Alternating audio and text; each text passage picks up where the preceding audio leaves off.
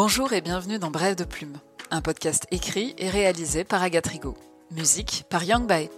Je suis Agathe Rigaud, romancière et journaliste. Brève de Plume s'intéresse au quotidien de personnes travaillant et évoluant dans le monde de l'écriture sous toutes ses formes. Dans cet épisode, nous nous penchons sur la vie de Livia Menzolt, libraire du Grenier des Chimères à Clermont-Ferrand et autrice. L'épisode a été tourné avant l'ouverture de la librairie le 18 juillet dernier, c'est pour cela que nous la mentionnons encore à l'état de projet. Cet entretien s'est déroulé dans le cadre d'un stream sur ma chaîne Twitch, Rêve d'écriture. Bonne écoute Bonjour tout le monde, bonjour et bienvenue dans ce nouvel épisode de Brève de Plume. Euh, Aujourd'hui, je reçois Livia Menzolt, qui est future libraire, ouais. on est comme ça, et autrice. C'est ça. Et euh, bah, bienvenue déjà. Merci beaucoup. Donc on va raconter ton parcours, on va parler de tout ça, on va parler de ton projet du coup euh, de librairie qui ouvre bientôt. Ouais. Ah, c'est comme ça que, que je t'ai repéré. euh, mais alors d'abord j'attends un petit peu. Euh, juste un retour son. Super, merci beaucoup. J'ai mes petites, euh, ouais. mes, mes, petites oreilles qui travaillent à côté qui me disent si, si le son il fonctionne bien et s'il est bon. Bon, voilà, super. Euh, oui, Livia, du coup, oui, moi j'ai entendu parler de toi sur Instagram. Mm -hmm. euh, je suis tombée, je sais même pas comment, un partage de partage sûrement, mais je suis tombée du coup sur ton projet de euh, librairie à Clermont-Ferrand, Le Grenier des Chimères. C'est ça. Une librairie spécialisée dans l'imaginaire, donc ben, on va en parler évidemment, Mm -hmm. savoir un petit peu comment, tu, comment ça t'est venu et puis où tu en es. Mais d'abord, on va commencer euh, avec une petite tradition euh, sur, euh, sur cette émission. Alors c'est vrai que je, des fois je préviens les gens, je ne t'ai Mhm. pas prévenu, alors du coup je vois ta tête en mode oula, qu'est-ce qu'elle Qu'est-ce qui va se passer? Rien de bien grave. C'est devenu un peu la tradition, la première question de, de cette émission, c'est quel âge as-tu, Livia Ah, euh, 31 ans, Ah ben voilà, tu vois, depuis une semaine. donc, Depuis, eh ben joyeux anniversaire en retard, alors ouais, du coup. Euh, eh bien écoute, on va tout de suite entamer du coup le vif du sujet. On va peut-être démarrer sur ton parcours, en fait, déjà ouais. pour euh, comprendre un petit peu euh, où tu en es venu euh, jusque-là. Donc on en a parlé un petit peu avant, donc moi je sais qu'effectivement c'est un parcours assez intéressant puisque bah, il n'est pas du tout lié avec le monde de la librairie. Oui et non, enfin du coup, Enfin, mais oui pas, non. oui, non. Mais euh, une, une En tant en qu'acheteuse. tout cas, oui, en tant qu'acheteuse, oui. Mais euh, en tant que, que, que libraire, non. Euh, alors du coup, toi, euh, quelle est ta formation de départ? Quel est ton, ton parcours de départ? Euh, ben, moi, j'ai, en règle générale, dans ma vie, j'ai pas fait vraiment d'études. Mhm. Enfin, j'ai un bac littéraire, euh, voilà, classique. Et puis, en fait, euh, j'ai fait deux ans de licence de lettres. Euh, Enfin, j'ai validé que la première année, la deuxième année, je l'ai fait, mais j'étais euh, à l'étranger. euh, Je vivais en Polynésie, enfin voilà. Oui. Et, et ça, en fait, quand je suis allée à la fac, j'avais déjà 26 ans, quoi. Ok. Et en fait, pendant ce laps de temps, dès mes 19 ans, je suis partie en voyage. En fait, je, faisais, je bossais un peu l'été en saison, machin, je voyageais tout l'hiver. Euh, et, euh, et je me suis formée dans les massages. Et donc, pendant plusieurs années, j'ai travaillé dans le bien-être. D'accord. Euh, bien-être, massage. Et je m'étais formée en Inde et en, un peu en Thaïlande, un peu en voyageant comme ça. Et tu bossais surtout à l'étranger ou tu bossais en France du coup ensuite? Non, je bossais en France. En fait, Ouais. je bossais en saison en France. Ouais. Et un peu à domicile, etc. Et, et je voyageais. Et ma priorité, en fait, c'était le voyage, le voyage, le voyage, absolument. quoi. Ouais, d'accord. C'était vraiment mon objectif, c'était de vo- pouvoir voyager euh, tous, les, tous les hivers. Quoi. Donc, je, au final, euh, j'ai travaillé dans un camion pizza, j'ai fait plein de trucs, euh, même en dehors du massage, quoi, euh, Ouais. juste pour me faire assez de sous pour que l'hiver, je puisse repartir. D'accord. Voilà, donc c'était surtout ça. Et puis en fait, quand la frénésie de voyage est un peu passée, euh, je me suis dit, mais finalement, qu'est-ce que, que je veux qu'est-ce faire? que je veux vraiment faire? Et, euh, et j'avais fait un truc de, de- Enfin, pour aller avec le massage, j'avais fait une petite formation de coaching un peu. Ok. Coaching. euh, tech- coaching de vie, c'est un peu en vogue, là, tous ces trucs. Bon, là, c'était en 2015. Mhm. Euh, c'était en 2015 et, euh, et ouais et j'avais fait euh, donc j'avais fait cette formation de coaching en me disant que j'allais mélanger ça avec les massages et en fait en faisant la formation de coaching euh, bah tu fais toi-même un, un travail euh, Un travail sur toi, un travail sur finalement, toi et euh, il y avait euh, découvrir sa motivation intérieure ou un truc euh, enfin un truc un peu dans ce style là Ouais.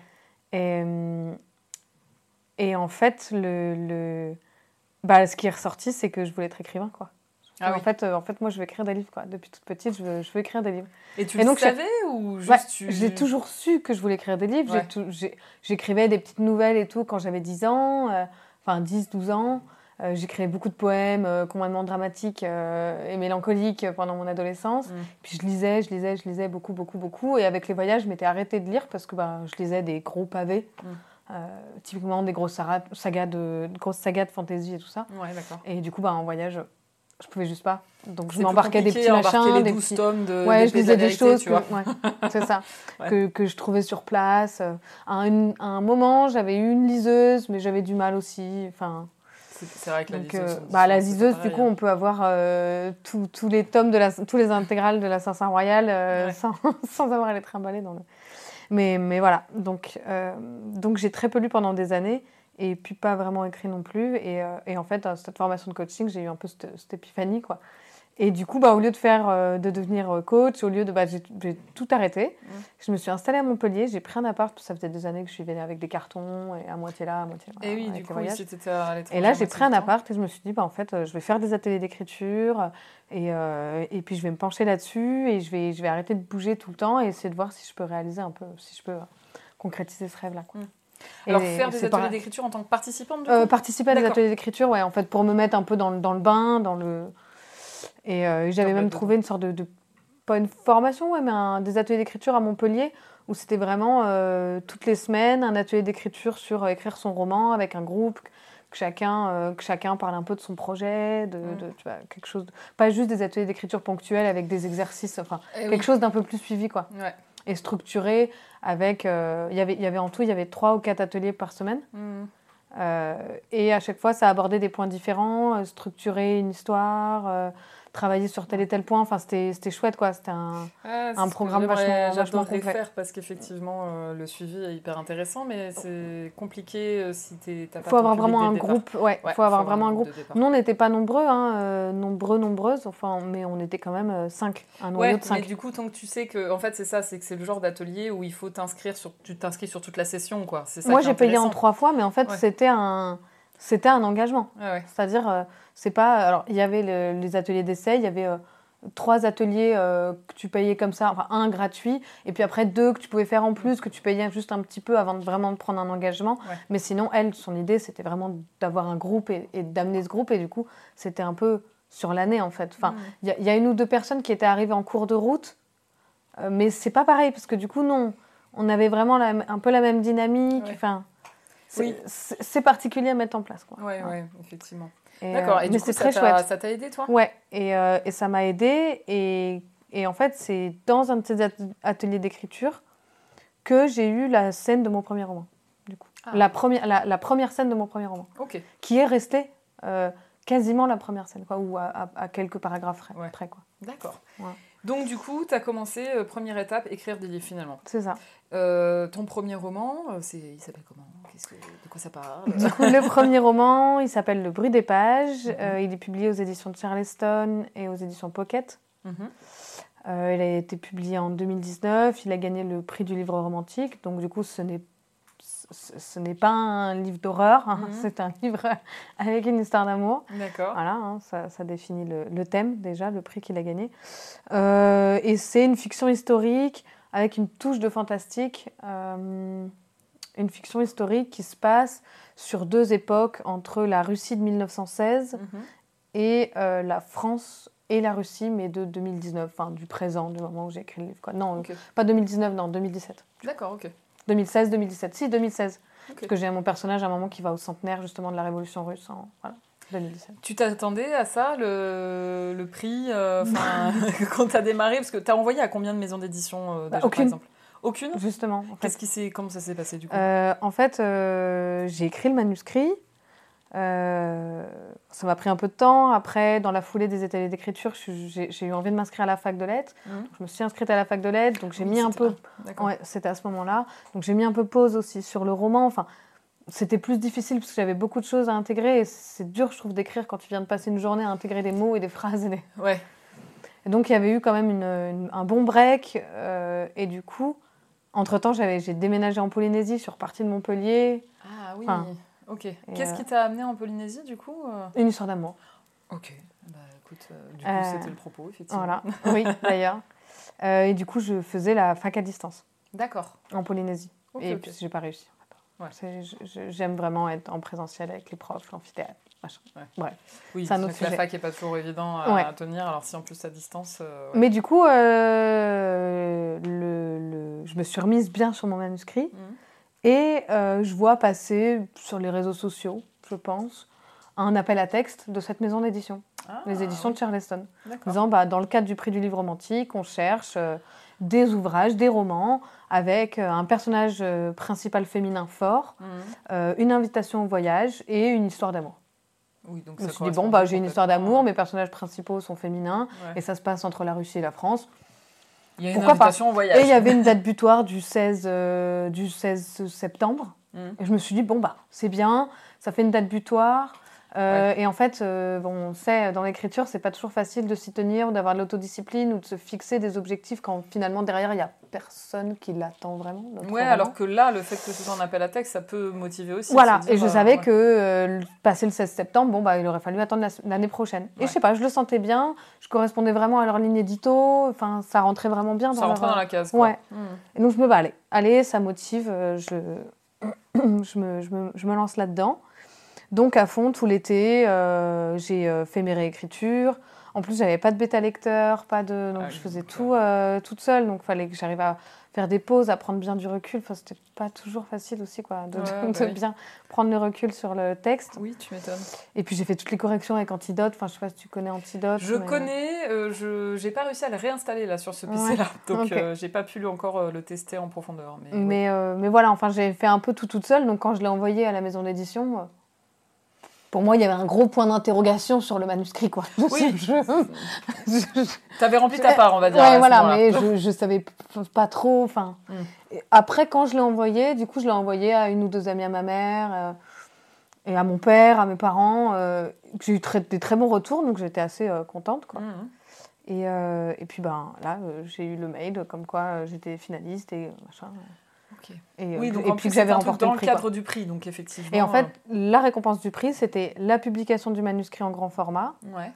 Euh, et euh, vu que les éditions Pocket étaient partenaires du prix, la publication en poche, il y avait déjà le partenariat prévu avec Pocket. D'accord. Oui, ce qui effectivement, on en a parlé avec un autre des invités de l'émission euh, qui a eu son livre publié en édition poche, qui, qui, est intéressant parce que du coup, c'est un autre contrat encore à côté. Euh, ok. Et du coup, euh, ça t'a motivé euh, à faire une suite? Est-ce que tu as pu un peu en vivre finalement de, cette sortie-là ou pas? Alors, faire une suite, mon livre n'appelait pas de suite. Alors, par une suite, tu dire continuer à écrire Alors, oui, c'était plus justement. ça m'a vraiment motivé Je me suis dit, ah bon, ben, quand même, belle, on va dire, belle main tendue de la vie. Oui, c'est un bon démarrage dans le monde de ben, l'écriture, effectivement. Allons-y. je me suis dit, bah, ok, on va pas lutter, hein, on, va, on va y aller. Euh, après, est-ce que ça m'a permis de vivre? Non. Je me euh, même un peu si, la réponse, même si pourtant j'ai quand même un assez bon contrat, euh, surtout que c'est un contrat qui qui monte, enfin comment dire, j'ai commencé à 7, à 7, à 7%. Ok. Et euh, plus je passais des paliers de, de vente, de vente et, plus j'augmentais. Et là, j'ai passé les 10 000 et du coup, je suis à 10% Ok. Ça, ça n'augmentera pas euh, plus. C'est pas mal, mais... Oui, mais c'est parce que c'est le prix et du coup, c'est le truc phare de leur maison d'édition. Là, mon second euh, est publié chez eux aussi le refrain de l'aube, mais donc j'en mmh. parlerai un peu après. Et le second, il a fait 4-5 000 quoi, exemplaires. Bon, non, mais c'est très bien. Hein. Ah oui, oui. Non, non, je non, non, je, moment je me plains. Hein. Euh, juste, euh, juste c'est euh, c'est vraiment parce que c'est un prix, donc il les met énormément en avant. Et que, avant, et que, et que je voilà. Vois ce que tu veux dire. Ok. que, que c'est vraiment l'événement phare chaque année de, de, leur maison. Ah, mais ça... Et donc là, du coup, tu as quel pourcentage sur le deuxième roman? Ben, Un peu moins, mais on a commencé plus haut. Oui, parce que j'allais dire même 7%, c'est même relativement bas presque. Ouais. Euh, en général, c'est parce qu'ils savent que le prix, en fait, oui. Mais c'est bah, vrai que vu que là c'était un prix, ouais, bah, là je suis à 8. Le... Et pareil, euh, j'ai des paliers. D'accord. Oui, c'est pas inintéressant. C'est vrai que le sujet est souvent revenu hein, dans l'émission sur les pourcentages et tout. Euh, souvent, ça tourne autour des 8%. Moi, j'étais au 8% sur le tome 1, j'étais à 10% sur le tome 2. Ouais. Euh, C'était pas une question de palier, mais à la limite, le côté palier est intéressant. Après, c'est vrai que c'est une grande maison, donc ils peuvent aussi se. Je comprends Bah, aussi qu'ils aient ce fonctionnement-là de dire, euh, voilà, comme ça, si ça vend bien, on sait que. On est bien d'accord que ça reste un très Ah faible oui, dans tous les cas. hein, dans tous Moi, c'est drôle parce que je vais me retrouver vraiment Oui, au début les deux côtés. et à la fin de la chaîne du livre. Quoi. Oui, parce qu'en plus, on en parlait souvent, on disait souvent que le plus gros pourcentage au milieu de ça, c'est souvent la librairie. Oui, en alors fait. que la librairie, c'est rien le pourcentage qu'elle a pour un, pour un magasin. hein. Ouais, mais. Un magasin qui tourne avec une marge de 30-35%, c'est ridicule. Ouais, alors que sur le prix du livre, c'est le pourcentage Oui. le plus élevé au final, Ouais, ouais, plus ouais. que l'auteur, plus que le reste. Ça, euh, ouais, c'est une discussion qui revient très souvent. Je, Mm, mm. je suis des fois tombée sur coup, des commentaires euh. Facebook euh, de gens qui commentaient ce genre de trucs. Il vaut mieux pas les lire, d'ailleurs. Non. Je déconseille de, de lire ce genre Mais du coup, ce qui est très rigolo, c'est que je vais pouvoir me plaindre dans tous les cas. C'est ça. Comme tu auras les deux casquettes, tu Je pourras pourrais dire, oh là là, les auteurs, qu'est-ce qu'ils sont mal rémunérés? Oh là là, les libraires, qu'est-ce qu'ils sont mal rémunérés c'est ça. Tu vas pouvoir faire la totale. Au moins, je pourrais T'as plus qu'à ouvrir ta maison d'édition et là, tu sais quoi, Ah ouais, c'est bon. la, bon. la boucle est fermée. Quoi. Ouais. Alors, donc, du coup, ce premier roman, donc ça t'a motivé Voilà. à écrire un deuxième? Ça m'a motivé à écrire un deuxième, et là, blocage. Ouais, ouais, oui. La pression, le... euh, La page blanche. Tu sais, le euh, truc de, de- Le premier, tu dis, de toute façon, je sais pas où je vais, je mets tout sur la page, je lance tout, on verra bien. Et là, tout d'un coup, la spontanéité, le, tout ça, bah, tu fais. faut construire quelque chose. C'est ça, ça, ça, ça bloque. Et, euh, et j'ai mis vraiment. Il est sorti en juin 2019, le premier. Et le deuxième, j'ai réussi à le sortir en septembre 2022. Ok, donc il n'y a pas très longtemps. C'est pas si long. Mais, On mais en fait, sur le, le- le premier est sorti en juin 2019, mais moi, c'était un moment que j'essayais de... Et après, ce qui a été difficile aussi, c'est qu'en fait, ça fait depuis à peu près 2016-2017 que je travaille sur un gros univers de fantasy. Ouais. Euh, c'est celui-là sur lequel je travaille en ce moment, et c'est dans celui-là que je suis en train d'écrire le gros roman que... Pour donner une idée, j'ai déjà à peu près 50 000 mots d'écrits D'accord. sur 200 000 mots. sur un, un gros, un gros truc. Donc, euh, donc, euh, donc, donc voilà, c'est en cours. Et donc j'étais un peu... Est-ce que je continue dans cette maison d'édition? Parce qu'eux, ils m'ont dit, bon, bah, il fonctionne bien. Euh, si vous voulez en réécrire un, nous... On est OP quoi. voilà. Par contre, il faut que ça s'arrête dans notre ligne édito, normal. Et moi, à la base, bah, c'est pas pour rien que j'écris une librairie de... que j'ouvre, que j'écris une librairie. Que j'ouvre une librairie. j'avais compris que je je crée, Ouais. ouais. Je- on va dire que j'ai dit ça. voilà. Euh, que, je, que je- je crée une librairie spécialisée en imaginaire, c'est parce que c'est la littérature que je préfère. quoi. Mm. Après, j'aime bien la fiction historique, euh, la, la- la Russie, tout ce qui peut se passer un peu euh, dans, dans, dans, dans- comment dire, Dans ces pays-là. dans d'autres pays. Même euh, Ouais. le, le second, il est quand même dans, le, dans tout le milieu du voyage. C'est aussi une de mes autres passions, le voyage, quoi. Hmm. Mais, euh, mais voilà. Et, euh, et donc, je me suis un peu bagarrée de savoir lequel je voulais écrire. Est-ce que je privilégiais la fantaisie, qui était celui qui me tient le plus à cœur? Hmm. En sachant que du coup ça allait pas être dans cette maison d'édition-là. Et euh, en même temps, ouais. de vouloir surfer sur un post vague. Euh, justement, mon compte Instagram, je l'ai créé à ce moment-là parce qu'en Mm. fait, ma maison d'édition fait beaucoup de promotions par Instagram et ils Ah oui. avaient beaucoup de, de bookstagrammeurs, bookstagrammeuses Oui, donc autant euh, qui font les ouais. chroniques de livres et donc ils m'ont demandé de créer un compte Instagram. Moi, j'avais jamais mis un orteil sur Insta, j'étais euh, complètement novice. J'ai fait je vais y aller. Et j'ai découvert tout ce milieu à ce moment-là aussi. Ouais. Le milieu d'Instagram, de Bookstagram, de tout ça. euh. Oui, parce que en plus, sur Insta, je vais sortir hein, du coup carrément. Hop là. Et donc Ah, je me suis dit, bah, via Insta, je peux aussi faire de la pub, je peux aussi. Et donc il y a- il y a Oui. tout un autre Ah bah, monde, un un- peu de, de l'écriture, euh, de la littérature qui s'est ouvert que j'avais pas du tout en tête euh, Ouais. avant ça. Oui, parce que là, donc ton compte euh, Livia, ton compte perso, tu as 3594 followers, très exactement. Donc, Mm. Ouais, euh, j'en perds tous les jours parce que je publie rien dessus. hein. Ah ouais J'étais à 3200. Non, 3000, je sais Là, combien t'as t'as quasi, quasi 3006. Hein. Ouais, mais j'étais allée jusqu'à 4000. Ah ouais? Ouais, puis Ah je sais oui. pas. il- Ou 4000 ou un peu moins, je me rappelle plus. Ouais. Et du coup, effectivement, euh, le Ouais, fait poster, euh, je poste beaucoup moins. Et en fait, j'ai été très active à un moment par rapport à la boutique Ouais. d'illustration que j'ai. Oui, ça, on en on parlera, aussi. Mais, euh, et c'est ça qui a vraiment fait monter, euh, Ouais. pas tant l'écriture. Ah oui. Parce qu'en fait, j'avais un autre compte avant, qui était mon compte d'auteur. Hmm. Et celui-là s'appelait pas Livia Menzolt à la base, il s'appelait Rêverie de Livre, qui est le nom de ma boutique. Oui. D'accord. Et il y a un moment, j'ai fait non, là, euh, Ouais, j'en ai marre. euh, J'ai tout fusionné. Ouais. Et là, je garde juste un compte bien à part pour la librairie parce que ça, par contre. Oui, ça, il vaut mieux, effectivement. Parce que la librairie, c'est pas toi non plus. faut- C'est ça. Ok. Et donc, du coup, euh, oui, et en même temps, on dit souvent euh, sur Instagram, euh, on se pose, entre autrices, des fois, on se pose la question et tout, de dire, et en fait, euh, finalement, ce qui marche mieux, c'est même pas tant le côté, alors bon, sauf auteurs ultra connus, ultra machin, où effectivement, ils vont être suivis de par leur nom. Mais, euh, mais sur Insta, euh, le côté livre, c'est si tu fais de la, de la chronique de Ouais. livre, où en fait, Ouais. c'est là où tu peux attirer beaucoup de monde, finalement. En tant qu'auteur, si, moi, moi du coup, euh, il y avait quand même des gens qui me taguaient, qui me mentionnaient, qui, Oui, euh, plein de choses comme ça. quoi, euh, Quand ouais. ils lisaient mon livre, très vite, j'ai arrêté de suivre les hashtags qui correspondaient à mon bouquin. Ouais. Euh, parce que, en plus, je trouve que ça en rajoute. Ça rajoute de la, de la pression pour Oui, peu qu'on euh, lise oui. une critique ou deux. Ou que, donc, je me suis complètement coupée de ça, perso. Ouais. Euh, voilà. Et donc, je me suis dit, bah, je vais écrire le second. Et en fait, j'ai eu beaucoup de mal à écrire le second. Ouais. Et y a, parce que je voulais que ce que j'écris soit parfait au moment où je l'écris. L'erreur de base. Quoi. Et au bout d'un moment, j'ai fait, bon, bah, je vais juste écrire de la merde. Et après, je verrai à la réécriture. Et je verrai à la réécriture, parce que de toute façon, dans le premier, en fait, je sais même pas pourquoi j'essaie, parce que dans le premier, je l'ai bien vu. Des fois, j'ai enlevé des chapitres entiers. Et tu sais, tu les enlèves et tu te dis, oui, mais lui, je l'avais tellement travaillé. j'ai passé trois jours dessus. Eh oui. Et c'est pour ça que pour notre premier jet, il faut pas passer trois jours sur un, sur un chapitre. Enfin, ou sur un. On peut, hein, ça dépend. Tout le monde travaille différemment. Oui, Mais euh, je me suis rendu compte que moi, pour vraiment me relâcher la pression, pour me, me, me, me détendre et arriver à écrire sans. écris et vu que je suis très perfectionniste, que je suis Ouais. très. euh, Mm. À un moment, j'ai presque pensé, je vais écrire à la main, vu que je peux pas juste. ce que j'ai fait sur tome 2. Ouais. Ah, ouais. Et ça me permettait de faire une première relecture du coup en me mettant sur PC. Et sur le tome 3, euh, moi, c'est une amie hein, qui a fini par me dire écoute, écris.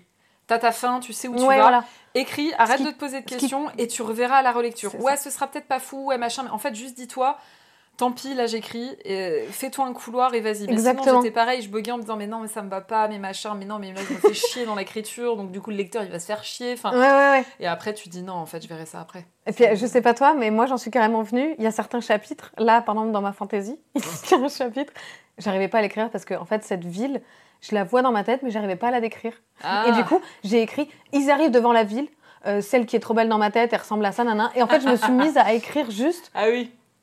À même Euh, pas. J'ai même pas ouais. fait de la narration, j'ai Ouais, écrit. juste, euh, dit, voilà. Il la trouve vraiment trop belle. euh, Il y a euh, plein de tours et machin. euh, les pierres sont de telle couleur. euh, et puis euh, ensuite, ils tard, atterrissent euh, au niveau du, du port d'Amiens et ta. Et je- Euh, non, moi je me mets des petits commentaires des fois. Ou des fois je mets juste un commentaire, je me dis là faudra ajouter de la description, euh, là Ouais, faudra voilà, préciser ça. ça. Et, euh, et en fait je mets juste voilà, elle a vu un bouchon doré. Et puis après je Ouais. mets un petit commentaire, non là faudra dire un peu plus que ça. ça. en fait. Mais oui, je vois ce que tu veux dire du coup. Ok, et donc du coup au final. Pour vraiment lâcher, lâcher, lâcher Ouais. au maximum et juste avancer.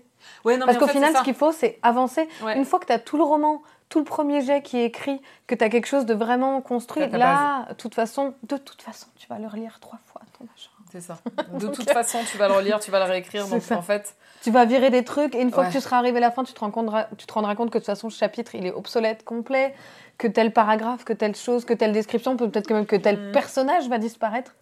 donc, euh, donc, autant écrire ouais. et on verra plus tard. Ouais. Mais oui, euh, effectivement, Sinon, ça on donne la n'écrit base. jamais son roman. Non, mais c'est ça. Et au moins, ça te donne la base Mm. et, et tu te dis, euh, allez, j'ai un truc sur lequel partir. euh, C'est ça. Je, je retravaille à partir de là. Et je me suis rendu compte d'ailleurs par la suite que, ce que limite le travail que je préférais, c'était le travail de réécriture.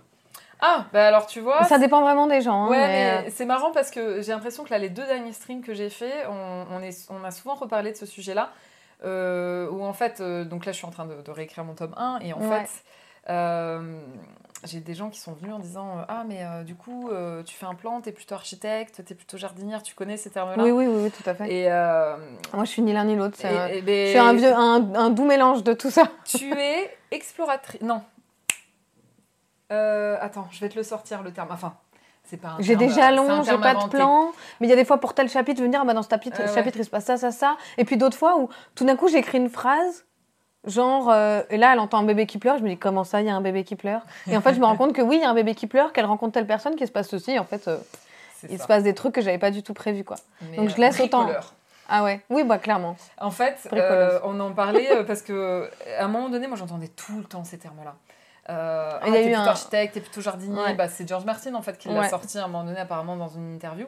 Et sauf qu'en fait, il y a- y, des vrais termes dans la, dans la narratologie qui correspondent à ça. Tu as la méthode structurale, donc qui correspond à l'architecte, et la méthode scripturale qui correspond au jardinier. Mhm. et, et en fait, à force de l'entendre, euh, c'est qu'à force, j'entendais même des gens dire euh, Ah non, mais moi je peux pas faire ça parce que je suis jardinière. Ouais, et ça, c'est triste. Bah, ouais, parce que tu te bloques en fait, Mm. tu t'es enfermé tout seul dans Et puis surtout, d'un roman à l'autre. Oui, et c'est exactement le propos. Et du coup, j'ai préparé un atelier d'écriture dessus en disant, bah, je vais parler de profil littéraire. Ouais. Et on va regarder euh, ce que je trouve. Et en fait, je suis tombée sur un gars, c'est un auteur français qui s'appelle Julien Hirt, et qui a aussi théorisé dessus. Et donc, il reprenait euh, jardinier, architecte, euh, mais il donnait, donc il y avait l'architecte, ensuite c'était c'était pas jardinier, c'était explorateur. Et le troisième terme, c'était bricoleur. Et en fait, lui, il parlait d'acte créatif. Et il disait, il y en a, leur acte créatif est plutôt sur le fait de faire des plans. Il y en a d'autres, l'acte créatif est sur l'écriture pure. Et il y en a d'autres, l'acte créatif, il est au moment de la réécriture et de la Mm. relecture. Et en fait, j'ai trouvé ça super intéressant. Et en poussant le truc, je me suis dit, mais en fait, c'est presque même pas.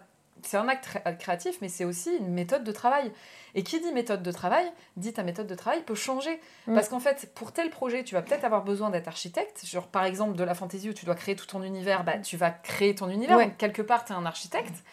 Mais t'es pas forcément architecte sur le sur l'intrigue de ton Ben roman. voilà, c'est ça. Et, et en fait, et à l'inverse, sur un autre projet qui va devenir comme ça, tu vas être jardinier, tu vas l'écrire d'un- d'une traite parce que tu l'as en tête. Mm, mm. Et en fait, il faut être à même de se dire, ma méthode de travail peut changer. Et s'enfermer dans un truc de dire, ah, je suis ça et du coup, je peux pas faire Ouais, autrement, c'est dommage et je suis pas sûre que ce soit très vrai. Et en tout cas, euh, de- au final, Non, toutes moi- les personnes moi qui en hein. parlent, Ouais. euh, je j'ai pas le sentiment que... Et même au sein même d'un roman, selon le mood, selon le, le moment où t'es. Mm. Par exemple, au début, on peut avoir. Moi, au début, j'ai quand même besoin de me dire bon, euh, Où est-ce que je vais? euh, il va à peu près se passer ça. Je... Bon, après là, pour le premier, pour le roman euh, de fantasy que je suis en train d'écrire, c'est assez facile parce que ma fin, euh, je l'ai tout de suite. Enfin, la dernière scène. Ouais. Ah, comment on y va, comment on obtient ça, pas forcément. Non, attends, Mais, euh, Madame Lady Pixie là qui veut venir squatter. Allez, viens ici. Allez, viens ma belle. De- non mais fais une tête en mode ah bon c'est vrai j'ai le droit? C'est ce qu'il y a Tu le nous micro. tournes autour depuis tout à l'heure. Allez viens. Tu viens? Allez, du coup elle tousse. Allez viens madame. Non tu t'installes, tu tousses, qu'est-ce que tu fais? Les deux, On un peu des deux. Ouais d'accord, ok. On est bon? Tu veux venir quand même ou pas? Tu veux venir Pixie? Non, je tousse. Ok très bien. J'ai un chien pratique.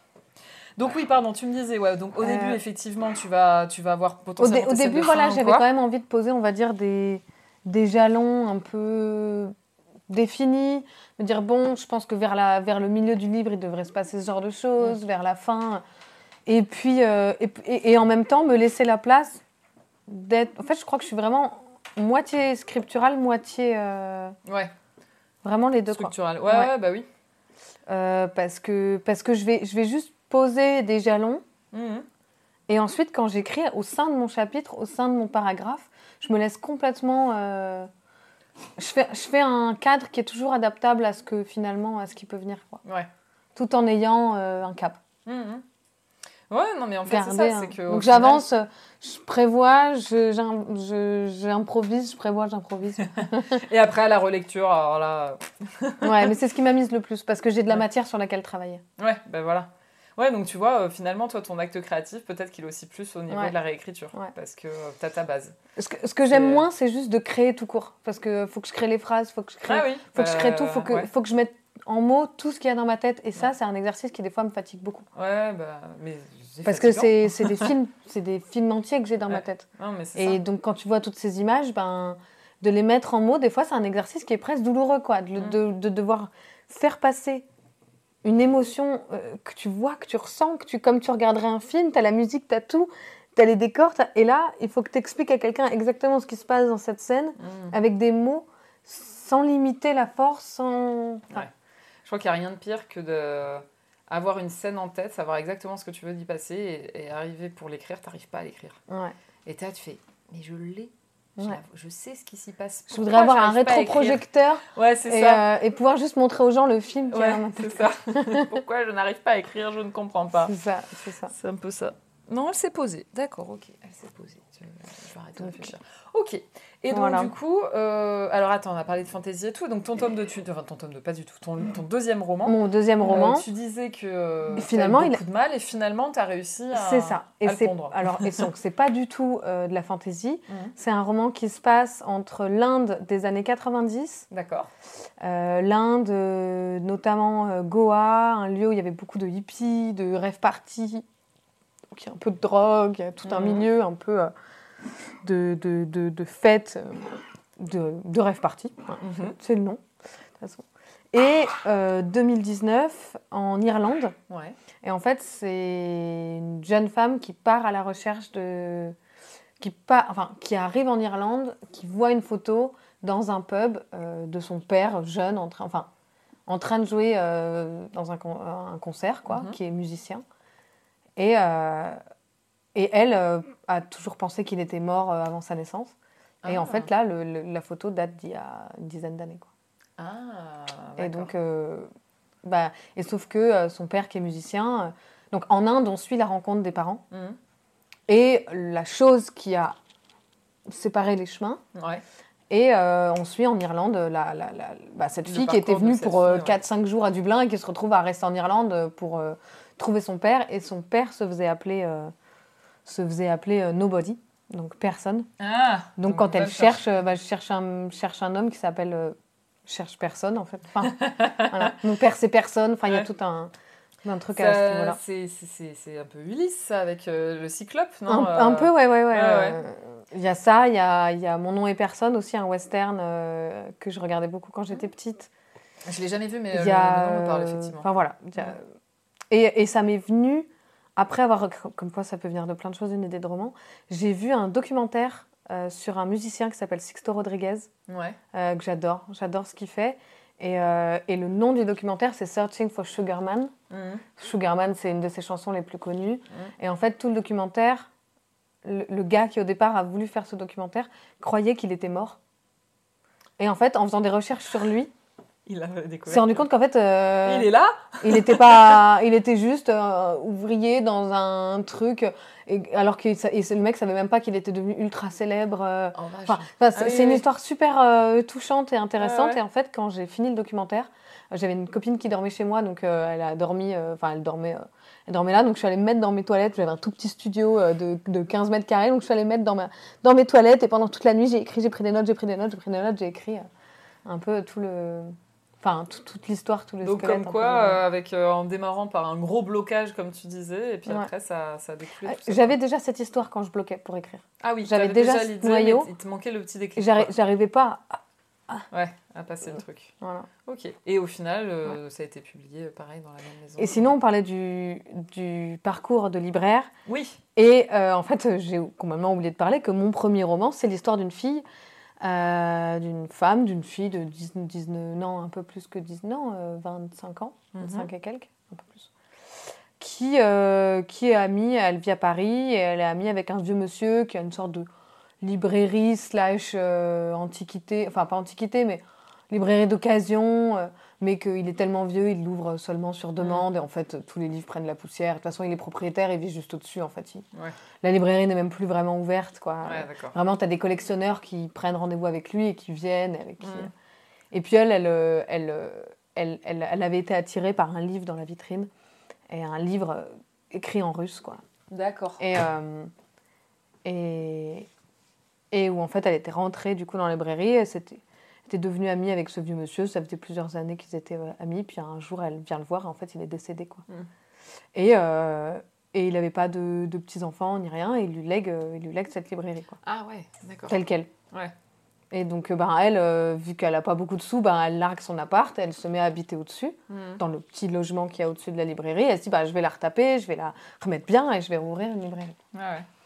Et puis, euh, et puis de, elle trouve un tableau Mm. dans, dans un des...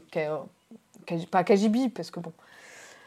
Pas trop humide quand même, un tableau en bon état, un peu style impressionniste, euh, du- du- d'une prairie avec un acacia et une jeune fille qui lit sous cet acacia, enfin qui lit, qui écrit dans un carnet, sous, sous l'acacia. D'accord. Et elle flash sur ce tableau, elle l'accroche en face de son lit. Et il est signé, il y a une signature et une, une date, 1916, et, euh, et le nom d'une ville, Kislovodsk, qui est une ville dans le sud de la Russie, dans le D'accord. Caucase. Où t'as été d'ailleurs? Parce que l'Inde, on- je sais que tu as. Alors j'ai été en Russie, mais j'ai pas été à Kislovodsk, malheureusement. Ok. Mais Je, je- je devais, et puis euh, finalement, ça a été trop coûteux. Ok. Voilà. Et, euh, et elle se met en fait à, à rêver, à rêvasser en regardant ce tableau, à se dire qu'est-ce qu'elle pourrait écrire cette fille? Mm. Et elle, elle a toujours rêvé d'écrire un livre, euh, d'écrire un roman. Et puis euh, elle, elle se tape le délire et elle imagine euh, le journal intime que pourrait être en train d'écrire cette fille. Et donc elle se met à écrire le journal intime de cette fille. Et donc là, on passe dans une autre temporalité dans le roman Mhm. qu'on est en train de lire et on lit le journal intime qu'elle est en train d'inventer. Ah, Et on va se mettre en parallèle à suivre l'histoire de la de Eva donc Mhm. et de Paulina, la jeune fille russe. Inventé en plus. Inventée quoi. Du coup. Ouais, Euh, et peu à peu, bah, en fait, euh, les histoires se mélangent. On sait pas si. Et il y a des ouais. choses de ce tableau qui commencent à émerger, qui sont euh, voilà. Et, et, euh, et ça va, ça va se construire comme ça. Ouais. Donc c'est là où tu disais qu'il y avait le petit côté fantastique Et aussi. il y a un petit côté fantastique parce que il y a, il y a un doute, autour de finalement, est-ce que c'est vraiment juste elle qui a invente et qui a une idée ou est-ce qu'il y a quelque chose de Ouais. plus profond, le tableau qui a chose- un, un pouvoir ou quelque chose Voilà, donc il y a tout cet questionnement. Ok.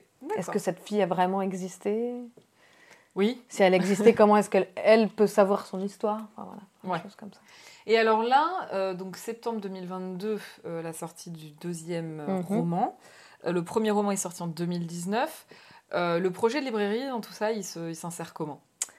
Eh ben, euh, un peu de manière fulgurante. Euh, parce que à la base, euh, donc j'ai vécu un tout petit peu à Montpellier. Sinon après je suis allée en Polynésie. Je suis Mhm. revenue de Polynésie février 2019, plus ou moins un peu avant la sortie du roman, en me disant bah voilà j'ai envie de parce que c'est bien la Polynésie, mais euh, moi j'avais envie de plus d'ouverture culturelle autour des livres, autour des Mhm. salons. euh, autour des rencontres possibles, peut-être quand même envie de retourner à la fac, enfin je savais pas Mm. trop. Mais moi je viens d'un petit village et Mm. donc euh, je me suis réinstallée dans le petit village d'où je viens, dans les Cévennes. D'accord. Ok. Voilà. Euh, donc de là, euh, et vu que j'avais toujours, à part ce petit passage à Montpellier, toujours vécu en ville, Mm. toujours vécu hors de la ville. oui. Moi dans ma région, il y a une petite librairie qui est là depuis, enfin dans, dans mon petit village qui est là depuis longtemps, donc c'était pas. Et je voulais de toute façon pas trop ouvrir une librairie généraliste. Ouais. Euh, donc je savais que ce rêve de librairie que j'ai depuis longtemps, parce que je l'ai même Mhm. mis dans mon premier roman, Oui, bah oui. ne se concrétiserait pas euh, demain, quoi. Ouais, ouais, ouais. J'avais pensé en Polynésie d'ouvrir un sort de petit salon de thé, plage, euh, librairie. Mhm. Et puis j'avais pas, j'avais pas spécialement le, le temps, l'occasion à cette époque. Ouais. Et, et, et bah, après quelques années dans le sud, là en 2020, je me suis dit bah, j'ai vraiment envie de changer de région. Euh, j'ai envie d'une région avec plus de montagnes, plus de pluie. Il faisait trop chaud, il faisait trop chaud dans le Ouais. sud. Moi, j'aime pas trop la chaleur. Ouais. Et après la Polynésie, j'avais la dose. Et, Oui. euh, et j'avais envie d'avoir de la neige l'hiver, j'avais envie d'avoir des vraies saisons. Ouais. Et, euh, et du coup, euh, je suis venue en Auvergne parce que j'ai des connaissances, parce que tout ça. Et là, quand je suis venue, euh, venue en Auvergne, j'ai eu euh, un, un- un petit héritage qui m'a permis d'investir dans un appartement. Ok. Et donc, je me suis dit, bah, vaut mieux investir dans un appartement en ville, ce sera plus facile à revendre, j'ai mon petit patrimoine. Et au moment où j'ai acheté l'appartement et que je suis arrivée là, je me suis dit, mais. Mais. Mais, mais là, t'es en ville. Il n'y a pas de librairie spécialisée imaginaire à Clermont. Mhm. Et, et du coup, très rapidement, euh, j'ai fait, euh, j'ai fait une formation de libraire, Mhm. euh, un peu un stage, j'ai travaillé à Cultura pendant trois mois. Celui-là, euh, ouais, du coup, à côté. à. Et puis, euh, et puis, puis, puis voilà quoi. Ça s'est monté comme ça. La formation, c'est- c'était quoi comme formation? Tu l'as suivie comment? C'est euh, c'est une formation en distanciel sur une, un peu plus de 90 heures de formation. Euh, en, en distanciel, mais en présentiel, dans le sens où c'est en live. Ah oui, oui, oui. Tu C'est pas, des quelque visios, chose que- euh, pas quelque chose que tu re-regardes. Ou... Tu as le replay pendant une, 10 jours, Oui, mais, mais t'as le cours en direct. tu as le cours même, en quoi. direct et il faut que tu sois présent. Et c'est euh, Mm. pendant 3 semaines, euh, de 9h à 17h, euh, du lundi au vendredi. Quoi. Oui, donc ça c'est très bien. Effectivement, Donc ça c'est bien, parce que moi j'avais déjà testé des trucs à distance. Mm. Tu sais que tu vas regarder tel et tel module, je ne sais quand. Bon, voilà. Et après ça, bah, tu as une certification. Et, et euh, j'ai également pris un accompagnement à la création avec euh, le monsieur qui a créé cette école. Michel Desor, euh, qui est, euh, on va dire, consultant. Il a travaillé pour des grands groupes de la librairie, les Furets du Nord, Super Joseph, tout ça. Et lui, il venait un peu aussi pour, euh, admettons, pour redresser une librairie qui va mal, voir ensemble ce qu'on peut faire pour réaméliorer. Ouais, donc il a la. Donc lui, il a, la il a- il a connaissance, toutes quoi. les connaissances très techniques de, de- du Du fonctionnement d'une librairie. Ouais. Et donc, il propose un accompagnement de l'idée du projet jusqu'à l'ouverture de la librairie avec euh, pour faire euh, l'étude de marché, le business plan, démarcher les banques, les subventions, enfin toutes les étapes euh, qu'il faut, commander Ouais. le stock, tout ça, tout ça. Quoi. Donc là, toi, il t'a- il t'accompagne toujours Ouais. euh, sur le Ouais, projet. euh, Ouais, ouais. Ok. Alors, comment, comment ça s'est monté? Donc, effectivement, tu l'as dit, c'est une librairie qui est spécialisée dans l'imaginaire, dans les littératures de l'imaginaire. Euh, c'est la troisième ou quatrième en France, du coup, tu me disais? Ah non, non, non, il y en a plus. Il y en a plus? Non, non, euh, je veux dire euh, qui se sont créés là ces dernières années Ah, euh, d'accord. via, via justement ce, Via cette formation. cette formation-là. Mais sinon, je sais qu'il y en a à Strasbourg, il y en a pas mal en Bretagne, Ouais. Nantes, euh, Rennes, euh, Rouen. Ça, c'est parce qu'il y a plein de Janice là-haut. Et euh, il y en a une à Aix-en-Provence, euh, l'antre de Calliope, je crois, qui est très sympa. Ouais. Euh, Il y en a à Paris, le nuage vert. Il y, y en a à Arras. Il y en a. Il y en a vraiment de plus en plus qui s'ouvrent, en fait. Hein, parce que la demande est de plus en plus grande. Alors, ouais, voilà, c'est ce que C'est demander. vraiment un genre littéraire qui, pour moi, qui est en train de déjà de gagner des vraies lettres de noblesse. Mm.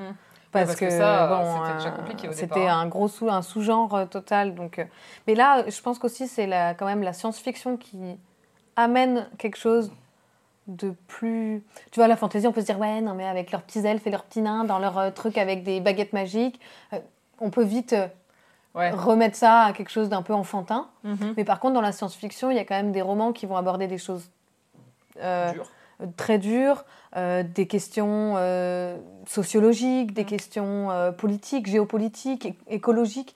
Et, et- et je pense que la, la- la science-fiction permet d'amener certaines personnes vers l'imaginaire sans qu'ils aient l'impression, finalement, qu'ils sont en train d'aller vers l'imaginaire aussi. Euh, Oui. Après, moi, je suis pas très science-fiction, Oui, de ce que Justement. tu me disais. en Je suis vraiment, vraiment fantasy. Ouais. mais euh, la science-fiction a tel- est tellement popularisée de nos jours. Ouais. La fantaisie aussi, hein. Oui, quand oui, on voit euh, tout ce qui sort, euh, c'est... Oui, Ah non, mais fou, ouais.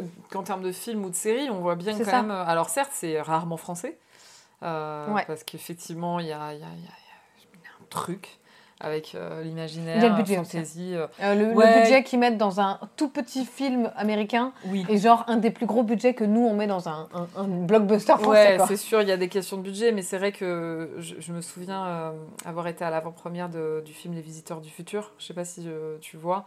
C'était une série YouTube au départ qui ensuite, bah, ils ont, Ah oui, oui. Ils ont, ils ont sorti un film, hein, là, euh, c'était, euh, ça va faire un an bientôt. Non, c'était en août dernier, donc pas encore un an. Et, et en fait, hep, hep, hep, et un des trucs qu'ils expliquaient, c'est qu'ils ont mis 4 ou 5 ans avant de trouver un producteur, Ouais. alors qu'ils avaient des millions de vues et de gens euh, qui les suivaient sur YouTube. Donc en plus, on pourrait se dire, euh, voilà, ils- mais dis donc toi. et, euh, et en fait, euh, les producteurs étaient trop frileux parce qu'ils Ouais. disaient, euh, c'est de la science-fiction, ça marchera pas, il y aura pas le public.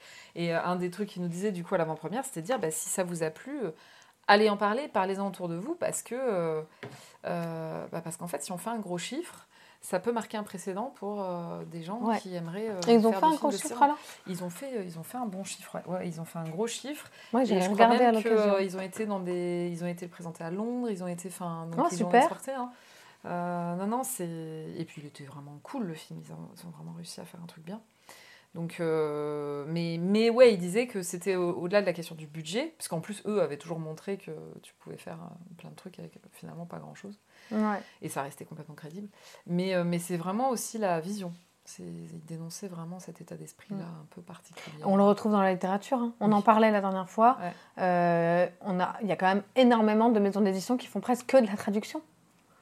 Oui. Alors qu'il y a des pépites en France. Mais c'est ça. C'est incroyable, quoi. Ah ben, Quand on prend du, Brajlon, bah, ce que je veux dire, du euh, Brajlon ou Robert du De Saxus, Young Adult. euh, ou du De aussi. Saxus, Ouais. euh, qui font euh, le prieuré de l'Oranger, euh, tous les Oui. euh, euh, Saraji. Les- Oui. C'est quoi déjà le... bah, Et puis même euh, A Court of Thorn and Roses, là, comment ça s'appelle Un palais de, de, de roses et d'épines, oui, ou je sais pas quoi. oui, Enfin, oui, c'est un peu toute cette Ouais. vibes, là, toute cette... euh, Bon, moi, il faudrait que j'en lise quelques-uns, il va falloir que j'en lise quelques-uns. On a eu un je, peu. je pas je beaucoup, hein, connais, j'avoue. je, je, je connais pas bien, surtout le young adulte, je connais très mal. Mm. Euh, mais, euh, mais voilà, j'ai beaucoup, beaucoup de choses à lire. Euh, mais bon, j'essaie de pas me laisser arrêter par le sentiment de l'imposteur en me disant euh, Oh, Mais là, là, attends, euh, tu connais à peine la science-fiction, tu connais rien en young adulte, même en fantasy, t'as même pas lu les plus grands classiques, t'as pas lu. euh, Il y a plein de trucs que t'as pas lu.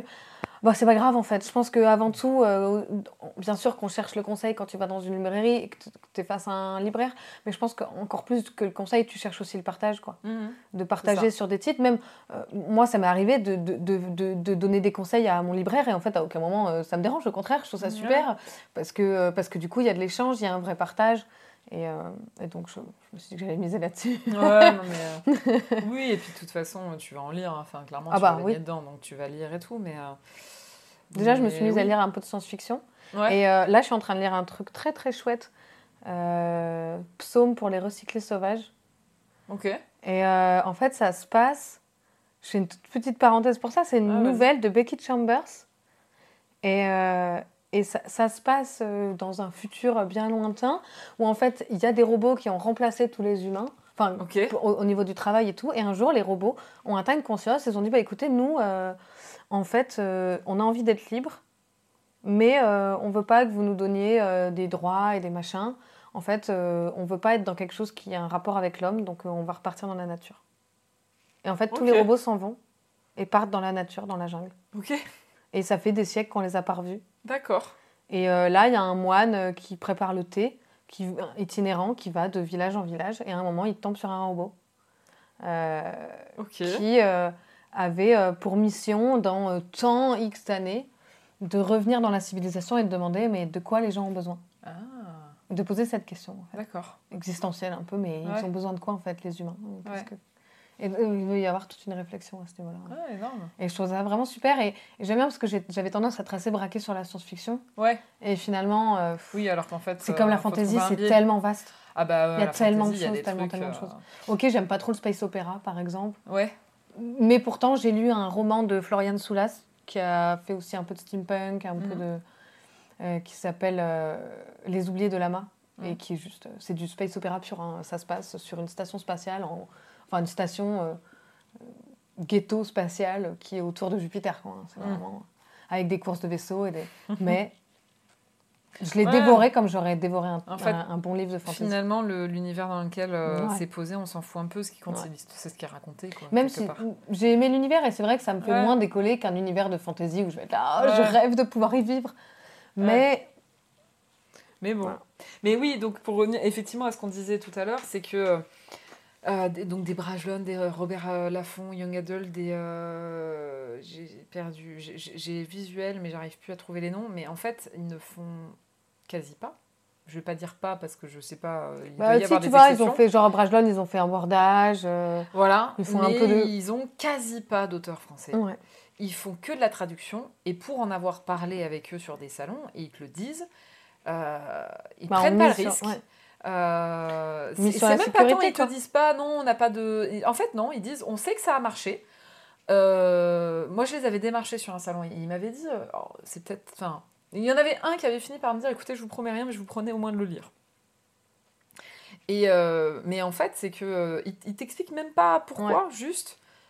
Non, on fait, on fait pas de publication d'auteurs français. Du coup, t'es tu te mettais une maison d'édition française. Enfin, euh, Oui, c'est ça que je trouve sous, par exemple. Il me semble que c'est Scrineo, si je dis pas de bêtises, mhm. qui met vraiment en avant le fait qu'il ne publie que des livres français, que des auteurs français. Ah, mais c'est bien. Je, je crois que c'est ouais. Scrineo. Je peux pas dire de bêtises, mais il me semble que c'est Scrineo. Ouais, ouais, d'accord. Mais je trouve ça triste d'avoir à le mettre en avant. en fait. Mais oui, c'est ça. Après, je suis. Toutes les maisons d'édition font de la traduction. Oui. Toutes les maisons d'édition ont une partie traduction. Mais c'est très bien d'en avoir. je veux dire, ah, il en faut. il en faut, sinon on et puis, Et puis c'est un beau travail traducteur aussi. Mais bon, voilà, tu vois. Mais, mais oui, mais, mais, mais c'est bien aussi de. Enfin, c'est pas que ça, quoi. Ouais. Mais ok. Donc effectivement, on est d'accord sur le fait qu'il y a un public. Et en plus, on en parlait aussi, mais euh, la dernière fois, j'ai eu une personne hein, qui me, je lui demandais donc c'est quoi votre hobby, machin. C'était dans le cadre d'un truc spécial, donc je devais lui demander ses hobbies. Donc, euh, elle était pas très loin de la retraite, donc du coup, je dirais une soixantaine d'années ou un petit peu en tout. Et en fait, euh, elle dit Ah, moi j'adore lire. Donc, moi, forcément, je saute sur l'occasion. Je dis Ah bon, quel genre Dites-nous en plus. Ah, à mon âge, je sais pas si je devrais le lire. J'étais là, oula, elle va nous parler de romance, tu sais, euh, les trucs Fifty Shades of Grey, enfin, tu sais, je savais pas trop ce qu'elle allait me sortir. Et euh, elle me dit, ah, j'adore l'heroic fantasy. Tu connais le mot heroic fantasy Oui, non mais alors déjà.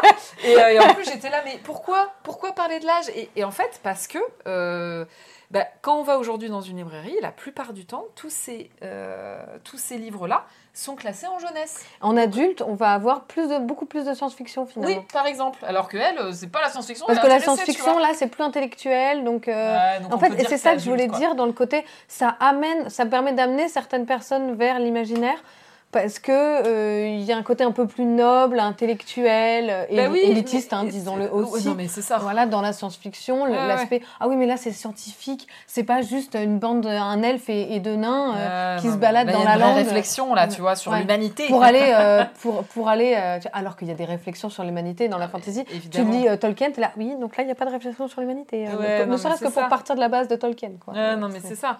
Mais et, tu vois, bah typiquement cette personne-là, je pense que si elle disait ça, c'est parce que bah oui les livres qu'elle devait acheter, je pense qu'ils étaient en rayon jeunesse. Et alors que, bah, enfin, euh, je t'ai conseillé des livres la dernière fois. Euh, James Clemens, que tu trouves en jeunesse, ça n'a rien à foutre en jeunesse. Enfin, et même quand jeune adulte à la limite, mais ça reste du rayon adulte. Et ben, tu vois, je me dis, d'une librairie comme la tienne, bah, des, dames comme celles que j'ai rencontrées, bah, elles sont peut-être contentes de se dire euh, Ah, je vais pouvoir aller acheter mes livres dans une librairie sans me dire Je vais les acheter au rayon jeunesse et dire bah, Je devrais peut-être pas le lire, tu vois. Enfin, oui c'est du coup ça, ça, me fait plaisir pour cette dame là de me dire bah tu vois euh, peut-être que à un moment donné elle, arrêtera de dire je devrais peut-être pas le dire à mon âge. Mm. c'est dommage. Enfin pourquoi? Pourquoi se dire que tu non mais elle fait des allers-retours depuis tout à l'heure. Ah mais là elle mangeait quelque chose d'un peu dur je crois. Ouais. Ouais. Ah bah il y en a un qui va être content. Ceci est une figurine? Tout à fait. Oh non.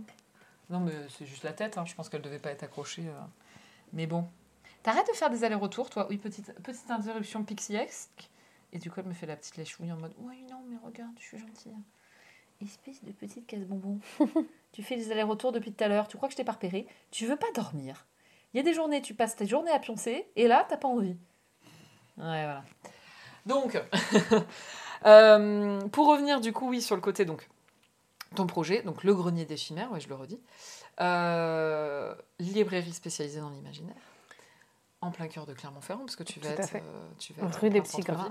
Rue des Petits Gras, pour euh, ceux et ceux qui écouteraient, qui, euh, qui, connaissent ou qui prévoient de passer à Clermont, qui vivent à Clermont.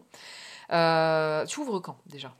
Alors, la date pour l'instant n'est pas posée ou dernière semaine de juin, ou première semaine de juillet. Ça reste un peu flou parce que ça dépend beaucoup aussi de mes commandes. Mhm. Et en fait, là, en... c'est con, hein. en mai, euh, il y a énormément de gens qui sont en congé. Ah et donc, toutes mes ouvertures de compte auprès des distributeurs, euh, il y a plein de fois où on m'envoie un mail, on me demande tel, tel et tel et tel papier. Je réponds et là, je reçois je suis en congé jusqu'à telle date. Euh, et donc, en fait, là, il y a plein, plein, plein, plein de gens qui ont été en congé en mai. Plein, plein de gens. Oui, du coup, t'as pas trop pu avancer. Et du coup, ben, j'ai perdu bien, là, je pense, 10 jours de, de. Bon, c'est pas grave, hein, c'est pas grave. Oui, bon, c'est vrai que j'avais juin en tête, effectivement, hein, sur l'ouverture. Oui, oui, c'était juin. Tu as, dû euh, à un moment donné. C'était. Euh, c'est marqué juin à la fois sur mon Instagram et sur la, la fichette qu'il y a sur la porte de la librairie. Ok. Euh, donc, je vais devoir rayer le N et marquer juillet. juillet. C'est ça.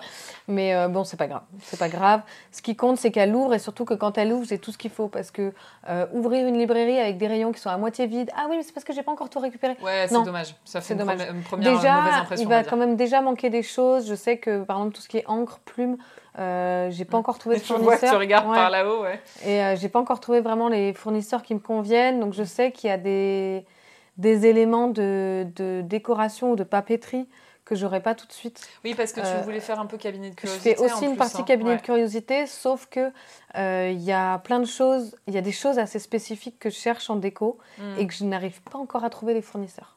Ouais.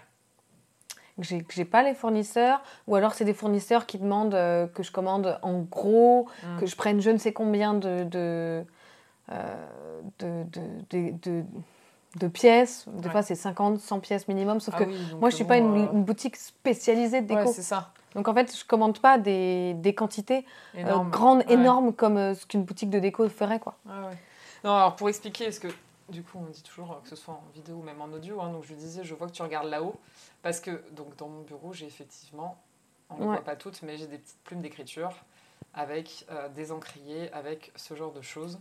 euh, parce que les gens me connaissent bien et du coup j'ai eu beaucoup de euh, gens, d'ailleurs même une même année, Ouais. plusieurs personnes qui m'ont offert ça.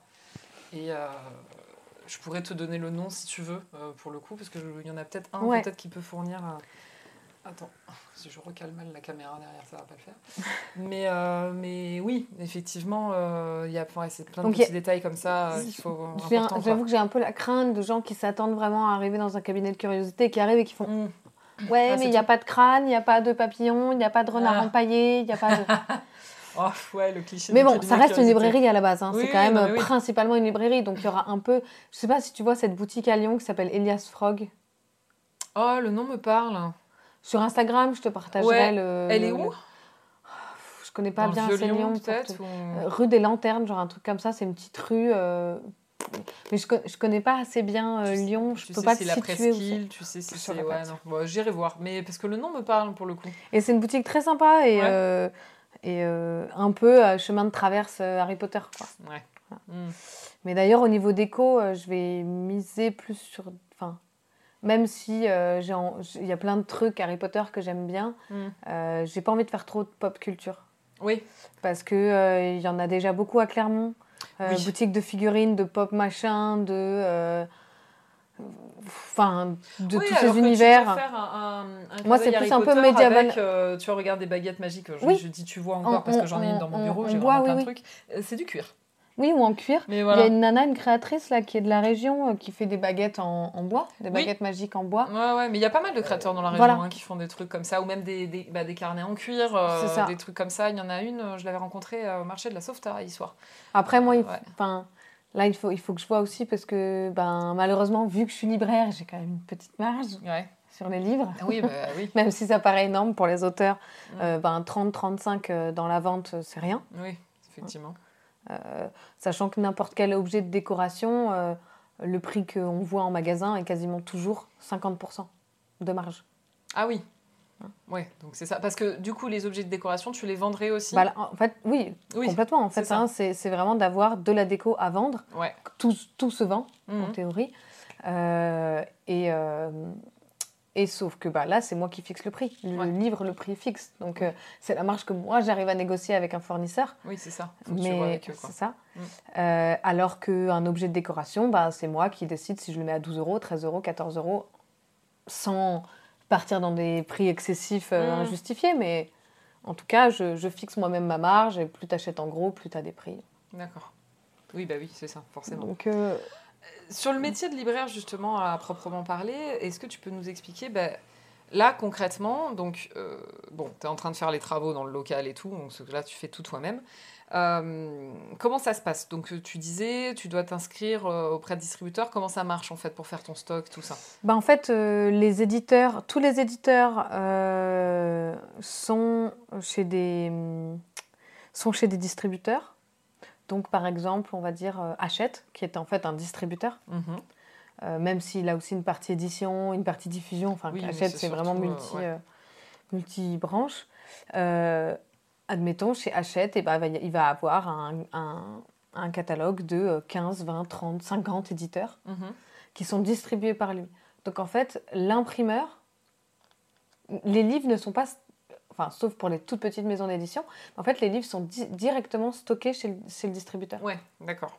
Ils sont imprimés et envoyés chez le distributeur. En fait, le distributeur, c'est vraiment le stockage. Hmm. À moins que je dise une connerie, mais non, c'est ça. Et le logique, diffuseur- comme ça. Et le diffuseur, c'est ça. Et le diffuseur, c'est avec lui que je vais euh, négocier les marges, euh, né- faire les ouvertures. Enfin, Mm. il y a les ouvertures, ouvertures de comptes distributeurs, mais euh, les diffuseurs, c'est lui qui a les représentants, c'est lui qui a les. Ouais. Enfin, il y a vraiment différentes. euh, et chacun prend sa marche, évidemment. Bah oui. Euh, mais, mais donc là, l'idée, c'est déjà d'ouvrir les comptes chez, les distributeurs, Ouais. chez un transporteur. Parce que toi, ta structure est créée juridiquement, etc. c'est- Juridiquement, tout, fait, est créé, ouais. c'est Mm. une SARL classique. Mm. Euh, bon, bah voilà, je suis passée par un avocat pour l'inscrire au greffe, euh, etc. Enfin, Tout. totalité, ok. J'ai fait euh, un emprunt bancaire, euh, j'ai un compte pro créé à la banque, euh, j'ai aussi obtenu une subvention de la, de la région, de la DRAC, Oui. euh, qui subventionne notamment les, aventuriales aussi. Ah oui, ok. Voilà. Ouais. Euh, une subvention de 10 000 euros. Donc Et les puis, Aventuriels, euh, pour ceux qui connaissent pas, c'est Mm. un festival, euh, enfin c'est un salon du livre dédié à l'imaginaire à Ménétrol, donc dans le Puy-de-Dôme. Euh, en général, de toute façon, on le voit euh, avec euh, les Imaginales, ou en général, Mm. quand ça finit en halle, c'est que c'est un salon de l'imaginaire. C'est ça. Euh, c'est un peu ça, mais effectivement, c'est un gros salon du coin. Donc, Ouais. voilà, je le précise, vu que ceux qui vont écouter ne sont pas forcément de C'est Clermont-Ferrand, connaissent pas forcément. Ok. Et, euh, et donc, euh, j'ai obtenu cette subvention et puis un emprunt au niveau de la banque et un emprunt auprès de Clermont Métropole Initiative qui, fait un- qui propose un emprunt à 0% pour les, les créateurs, créatrices d'entreprises. Pratique. Enfin, il y a eu, fallait passer devant un comité et tout, mais Ouais. ça a été accepté. Tu as dû présenter euh, du coup, Un dossier, projet, etc. ouais. Et après, là, en juillet, je vais lancer une campagne Ulule. Ok. euh, parce que courant août, je veux faire les travaux dans la cave de la librairie. Mhm.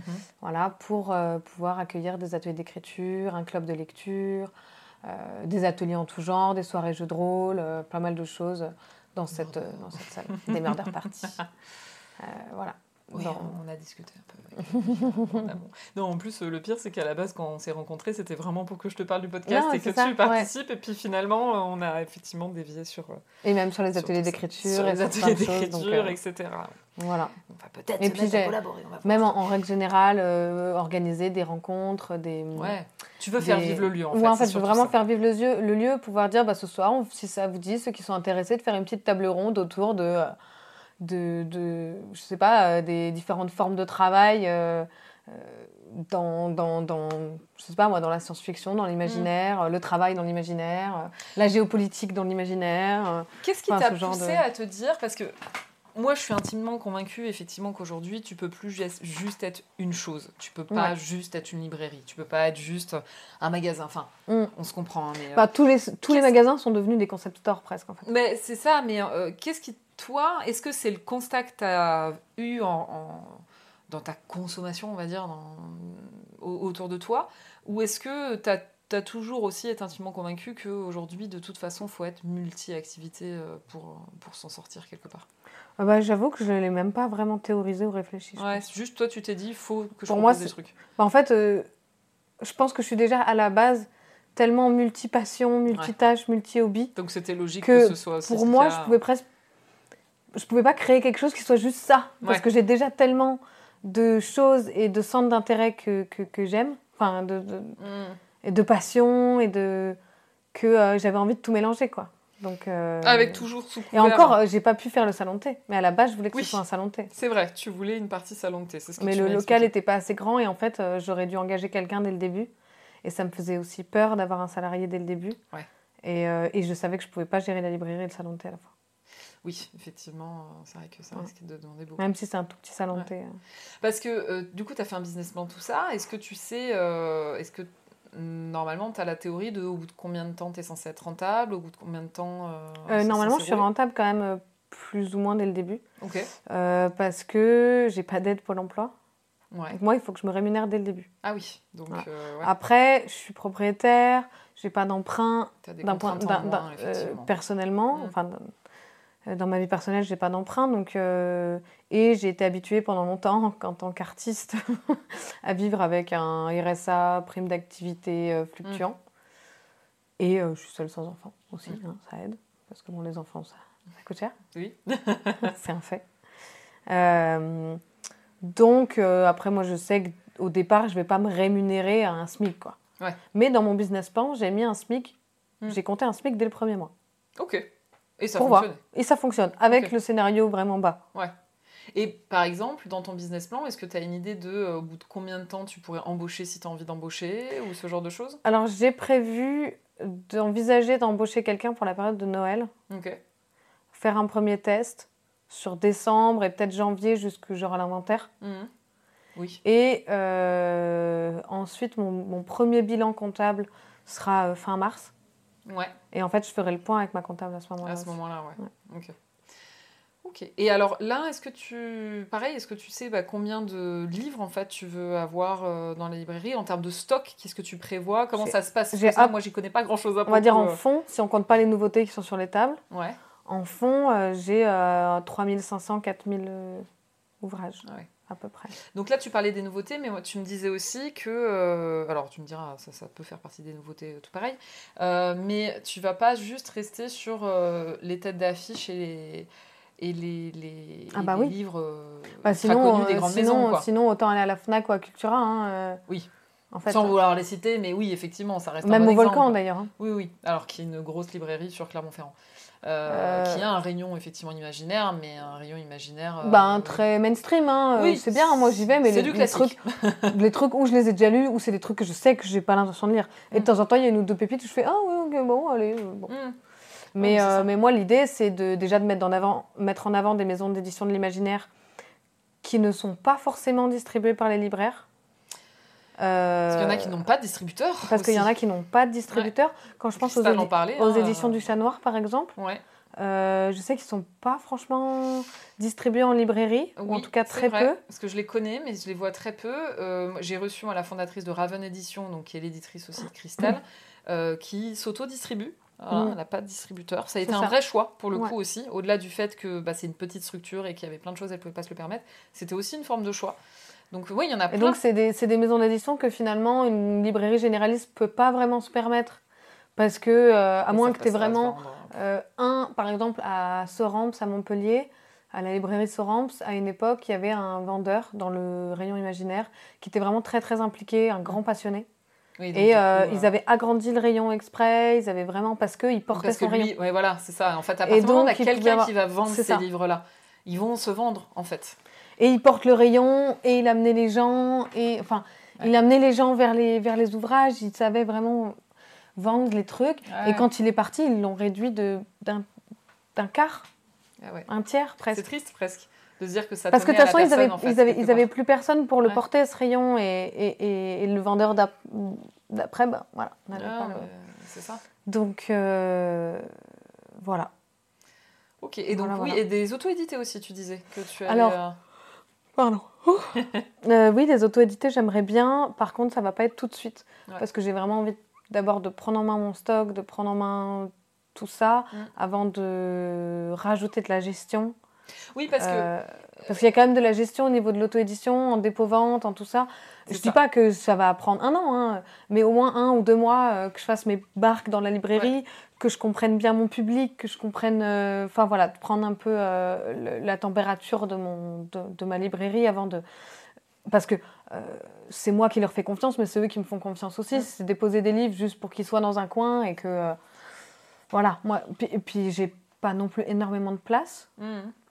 Donc. euh, ouais, donc faut- dans l'idée, moi, ce que j'aimerais bien, euh, enfin, en tout cas, pas ce que j'aimerais bien, mais euh, j'ai pas l'intention de faire un rayon auto- auto-édité. Ça peut être l'auteur du mois, en fait, enfin l'auteur édité du mois. Non, non, ce que je veux dire, c'est que si c'est de la fantaisie, il sera juste dans la fantaisie. Ah oui, non, non, mais oui, d'accord. Ah oui, oui, bah C'est oui. pas- vrai que j'avais même pas réfléchi de se dire euh, est-ce que tu vas le préciser? Parce que pour moi, effectivement, tu le mets au milieu du reste, mais Oui, oui, mais il y a des gens bien. qui font des, des Oui, non, coins euh, euh, à, auteurs régionaux ou, Ouais. ou qu'ils le précisent. Ou... Moi, je préfère même que comme ça, au moins, les gens qui viennent, ils non, n'ont pas d'a tu vas le priori. dans la ouais. catégorie de lecture. Enfin, plus, Ça peut paraître évident, mais c'est que moi, moi, je suis beaucoup en train de penser à mes catégories, mes machins, mes Non, classements, mais mes oui, trucs. Donc, mais et en fait, c'est vrai que j'y avais pas Euh, réfléchi, mais non, je, suis d'accord avec toi sur le fait qu'il y en a qui doivent le réfléchir comme ça en se Oui. disant il faut que je le précise, que ce soit auto-édité, alors que, bah, en fait, à quoi ça sert quelque Mm. part de le préciser, à part potentiellement à, à créer un. Un, un- pas un Juste moi, j'ai ma petite euh, liste, je sais les ouvrages auto-édités qu'il y a Oui, dans ma librairie, bien sûr. c'est pas du tout la même catégorie de stock, par contre, euh, parce que c'est du dépôt, pour la plupart du dépôt-vente. Oui, alors Euh, justement, on va a- expliquer ça. Euh, le dépôt-vente, euh, alors je sais aussi, euh, il y a des petites maisons d'édition aussi qui font du dépôt-vente. Ouais. Donc le dépôt-vente, en gros, c'est que Tu poses ton livre, enfin, je dis tu, l'auteur, euh, ou la maison d'édition, euh, si c'est une maison d'édition derrière, euh, va poser le livre et en gros, euh, le livre n'est payé à l'éditeur ou à l'auteur que Mhm. lorsqu'il est acheté. C'est ça. Euh, sinon, en temps normal, comment ça se passe? Bah, en temps normal, euh, moi, en fait, je vais faire ma commande à mon- au distributeur. Si c'est un ouvrage de fond, Mhm. c'est-à-dire qui fait partie du fond de rayon, que généralement on a en un exemplaire dans la librairie, il y a à peu près 60 jours de délai de paiement. Mhm. Donc, et pour tout ce qui est nouveauté, ce qu'on appelle les offices, Mhm. euh, c'est un délai qui est plutôt de 90 jours. Et l'idée, c'est. Parce qu'en en librairie, on peut faire du retour, on Mhm. peut faire les retours. Oui. Et l'idée, c'est au bout de un, deux mois, selon la réponse qu'il y a à cette nouveauté. Mhm. Euh, et d'ailleurs, c'est pour ça que les éditeurs prévoient une provision sur retour quand on, est, on se- s'édite. Ouais. Quand on est édité, moi, pendant un an, j'ai touché un an plus tard la provision sur retour, qui est les sous que l'éditeur garde sur mes droits Ah, pour alors. pouvoir rembourser les retours des. C'est vrai que j'avais pas du tout cette notion parce que n'étant et j'avais été édité par un éditeur qui n'était pas distribué en librairie. Ah. Il fallait passer la commande. Donc du coup, j'avais pas cette notion. Mais du coup, qu'est-ce que ça veut dire en gros? Ça veut dire Ça veut dire que moi, si je, je fais de la, bo- la bonne gestion comme il faut, Mhm. que avant mon délai de 90 jours de paiement, T'as euh, déjà eu le bouquin qui a été vendu. euh, je regarde, je dis, ah bah celui-là, j'en ai commandé 30, finalement j'en ai vendu que 10, ça fait deux mois, Mhm. il m'en reste 20, je vais en renvoyer euh, 15 et Mhm. j'en garde 5.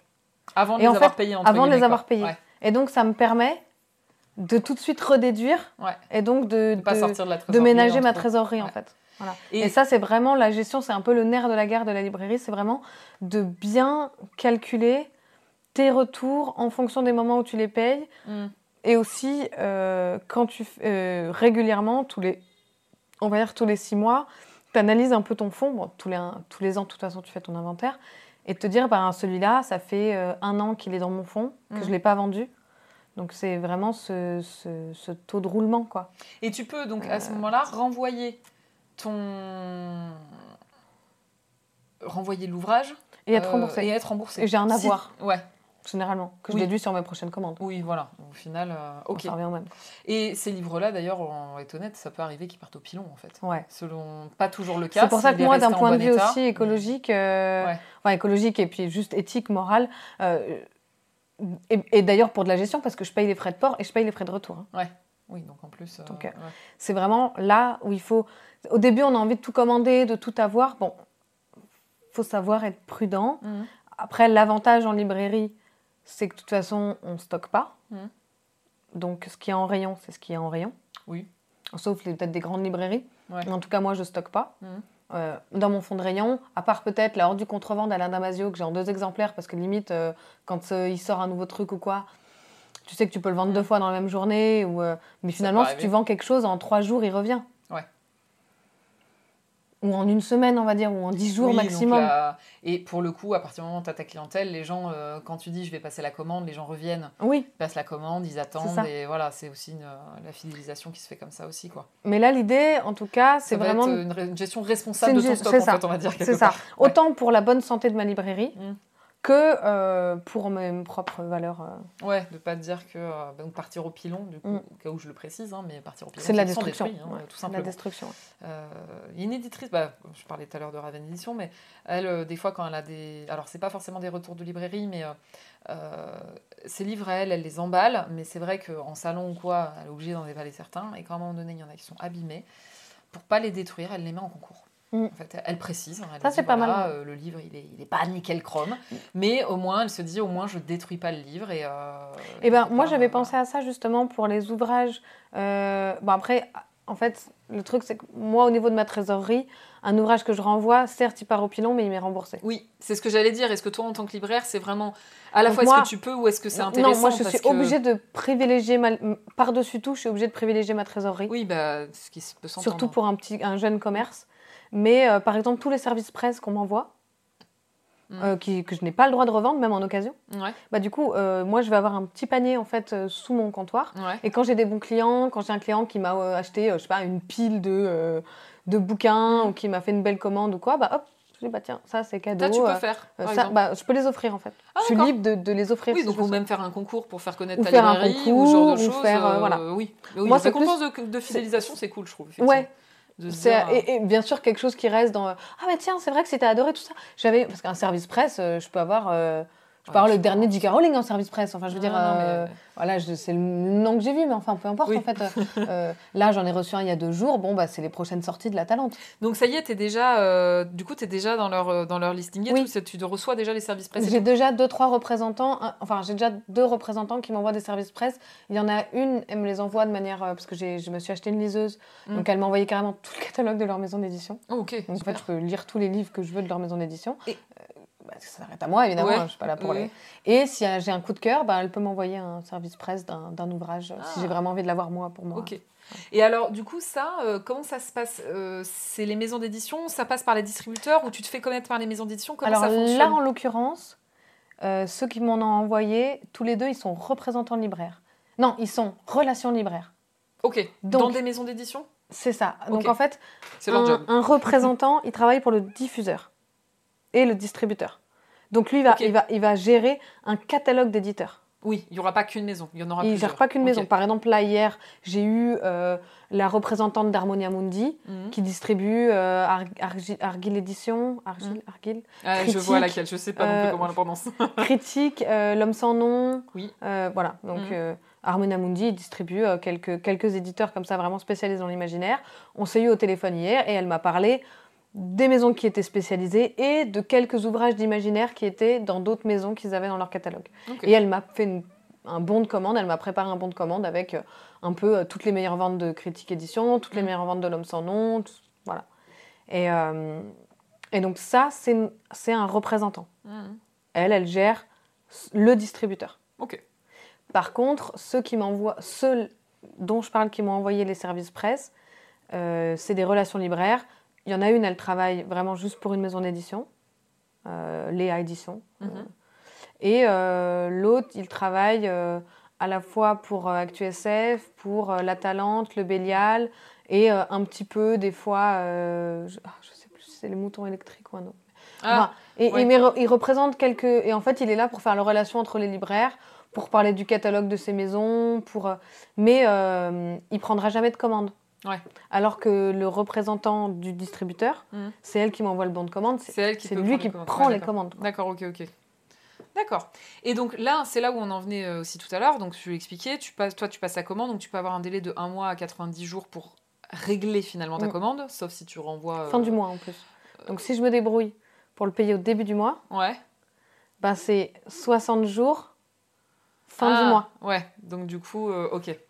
Euh, ok, ok. Et donc par contre, sur ce montant-là, toi, tu te gardes quel pourcentage? Est-ce que ça peut évoluer ce pourcentage? Alors la marge, Mm. oui. Euh, et ça, et ça, se différencie selon les distributeurs. Mhm. Par exemple, chez Hachette, c'est 33%. Si on essaie de négocier plus, ils font. ben non, et de toute façon, euh, on est indispensable, donc euh, ben, vous n'avez pas le choix. ouais, d'accord, je vois. En gros, voilà, ils jouent Ouais. sur ça. Alors que, euh, je sais plus qui.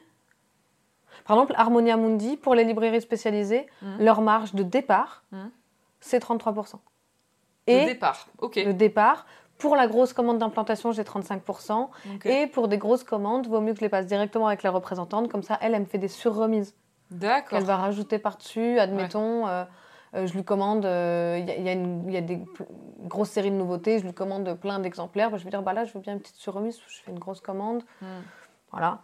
Et puis, il y en a d'autres, euh, là, je ne l'ai plus en tête, mais je sais qu'il y en a un autre qui a décidé que de base, il partait sur 36%. Ok. Parce qu'il voulait défendre les libraires, parce qu'il voulait, euh, il voulait euh, encourager les librairies indépendantes, et euh, Hmm. c'est 36%. Ça peut monter à quoi? Jusqu'à 40 Plus de 40% euh, Ça montera pas plus que 40. Ouais, hein. Ou alors, il faut vraiment être des grosses, grosses librairies qui achètent, qui, qui achètent énormément. Mm. euh, mais la remise de base, on va dire que c'est 35. Et après, euh, ben, quand on a de l'ancienneté, quand on connaît bien ce représentant, ouais. quand euh, les Au représentants moment, savent ouais. qu'on fait des achats réguliers, etc., etc., on peut monter facilement euh, jusqu'à 36, 37. Enfin, Ouais. C'est du commerce, quoi. C'est du commerce. Ouais. C'est de la négociation. Coucou Clémentine, bienvenue euh, sur le stream. C'est une- Clémentine qui vient régulièrement sur les streams. Si tu as des questions à poser à Livia sur euh, on parlait donc de son projet de librairie Mm. spécialisée dans l'imaginaire qui va ouvrir, euh, on va dire, dans un gros mois, euh, un mois et demi. C'est ça. Allez. Euh, donc voilà, n'hésite pas si tu as des questions à lui poser. Euh, et alors d'ailleurs, justement, pour venir, on disait c'est du commerce, mais euh, toi, donc, tu n'as pas du tout une formation commerciale ou autre Non. au départ. tu l'as appris dans ta formation de libraire ou comment ça s'est fait? Ou tu avais une fibre un peu comme ça de négociation euh, Alors, euh, je- alors euh, déjà, euh, j'ai vraiment pas de souci avec l'administratif. Mhm. Et je pense que c'est pour ça que j'ai osé, osé, osé aussi me lancer là-dedans. Parce que euh, la gestion administrative, là, elle est quand même euh, pff, balèze. Et euh, à toutes les personnes qui en rêvent et qui savent que l'administratif, c'est limite, Vous êtes phobie administrative. limite phobie administrative, franchement, faut pas y aller. Ouais. C'est. Ouais. Oh, pff. c'est de la gestion de papier d'administratif qui est quand même bien balèze. Ouais. Ou alors faites-le avec quelqu'un qui s'occupe de cette partie-là. Quoi. Ouais. Mais, donc déjà, euh, moi, il y avait ça où je me suis dit, bon, je peux l'envisager, parce que quand même, l'administratif, ça va. Bon, tant mieux déjà, c'était Euh, et après, tout ce qui est vente et commerce, ben, quand j'ai fait là, les trois mois à Cultura, euh, j'ai vu que j'étais... En fait, j'avais tout le projet de la librairie, j'avais enclenché la formation et tout, et je l'avais mis en pause en me disant, mais est-ce que je suis vraiment prête Est-ce que tout ça? Donc quand tu étais à Cultura, tu n'avais pas commencé ta formation encore? Si, Si. j'avais fait la formation de libraire, mais je n'avais pas encore commencé la création de la librairie. D'accord, ok. Parce qu'en fait, c'est une formation qui peut permettre juste d'être libraire. Oui, mais pas forcément de créer une librairie, C'est deux choses différentes quand même, ça. effectivement. Donc je me suis dit, bah, à la limite, bosse un peu en librairie, trouve-toi un petit emploi, Vois ce et que ça donne. tu verras quoi. Et puis euh, au bout de trois semaines, un mois à Cultura, je me suis dit, bah non, en fait, c'est vraiment ma librairie que je veux. Ouais, C'est mon univers, mon espace, mon... oui. Après, c'est vrai que Cultura, en plus, c'est une Non, grosse mais- machine, donc c'est particulier. le mais- contraste est, est particulier, mais, euh, Mais, je vois ce que tu veux dire. ouais. mais voilà, c'était vraiment de, de me dire, en fait, j'ai envie de le gérer à ma manière. Mhm. Et c'est finalement Cultura qui m'a fait le déclic Ouais, pour, euh, pour dire, non, c'est pour, pour dire, c'est mon, c'est mon, ma- mon truc que j'ai envie de créer. Bon, bah déjà, c'est bien, euh, effectivement, ça- si ça t'a confirmé dans ton choix. Et de voir que euh, j'avais euh, beaucoup de fluidité avec la clientèle, Mm. que c'était très instinctif pour moi. Enfin, instinctif, je sais pas si c'est le mot, mais en tout cas, que j'aimais vraiment bien ça et, Ouais. et qu'il y avait une facilité dans le contact avec les gens. Oui, donc ça, déjà, effectivement, c'est important, quoi. Mm. Donc, on a parlé, effectivement, de- du stock, on a parlé, bon, du côté commercial, bon, du coup, tu as dû apprendre tout ça, mais comme tu disais, tu étais accompagnée aussi, là, dans ta Mm. création, donc c'est vrai que ça doit aussi... Je l'aurais pas envisagé sans être accompagnée et Ouais. j'aurais pas pu d'ailleurs. Ouais. Parce que c'est plein de choses très très spécifiques Mhm. à la librairie, notamment la gestion du stock, etc. Euh, normalement, une boutique de déco, ben, si elle a un stock qu'elle n'arrive pas à vendre, ben, elle le mettra en solde, mais euh, Oui. Elle fait pas de retour. hein, Il y a pas de... Les livres, ça se... Et- en fait, et- les et là, il y a un prix fixe, toute hein, la- c'est vrai que tout Oui. le monde ne le sait pas forcément. Mais le, le- le- Mais- le- le livre a un prix fixe, et quand des fois il y a des livres qui, sont, euh, qui nous paraissent moins chers, admettons bah, pas chez plus de Cultura, 5%, je crois. hein, euh. chez, à Cultura ou à Leclerc ou ce genre de choses, c'est parce qu'en fait, en tant que libraire, on a l'autorisation d'appliquer une euh, réduction de 5%. Elle se répercute comment cette réduction? Est-ce que toi, ça impacte le pourcentage que tu récupères derrière? Ah bah oui. Est-ce que alors oui, ça va l'impacter dans le sens où forcément tu vas toucher moins puisque le Oui, prix oui. de vente a été impacté. Mais est-ce que ton pourcentage reste le même ou pas forcément? Est-ce que c'est toi qui prends en C'est moi charge. C'est toi qui prends en, charge cette, euh, cette Ouais. promotion. C'est moi qui l'absorbe. Ah oui, ouais, d'accord. Donc en fait, oui, ça va bouffer ton pourcentage. Et, euh, mais euh, moi, par exemple, cette réduction-là, euh, je vais l'appliquer pour au bout de tant de- d'euros d'achat. Ça va être la récompense, admettons, sur les, les Ouais. petits tampons.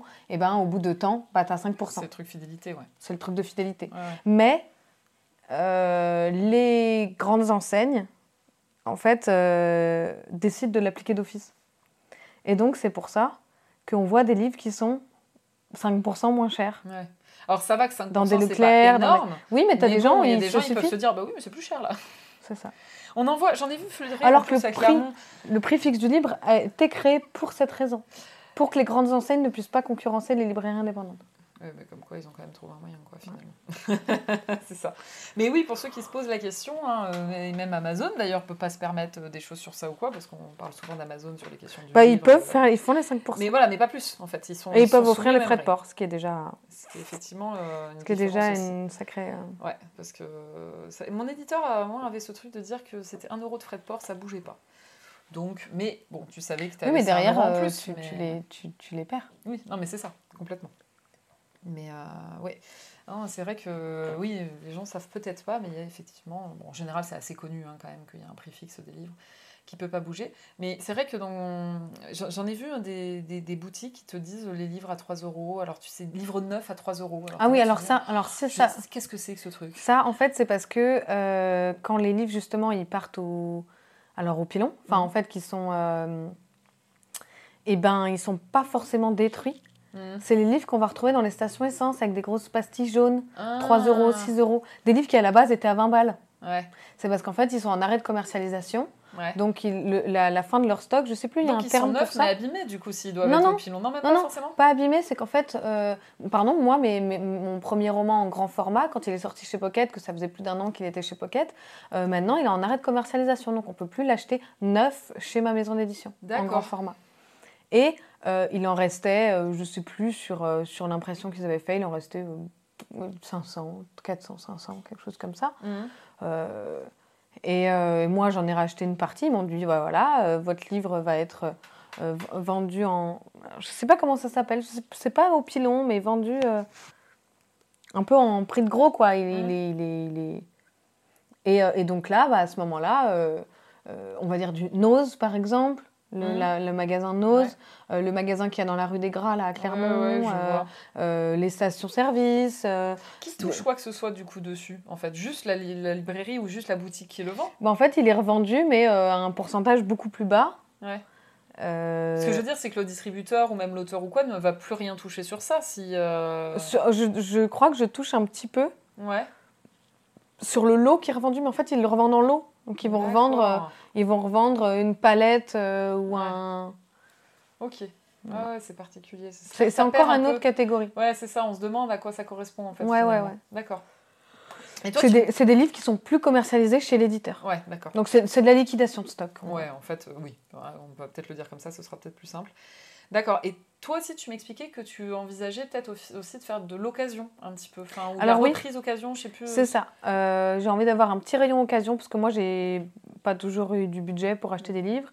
Euh, et il y a une époque où bah, j'étais tout le temps pour à Gilbert Joseph, là, Gilbert Jeune, euh, pour acheter d'occasion.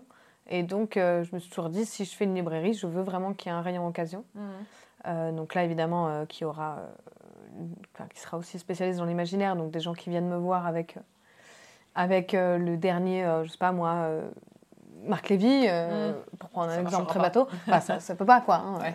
faut que ce soit de l'imaginaire.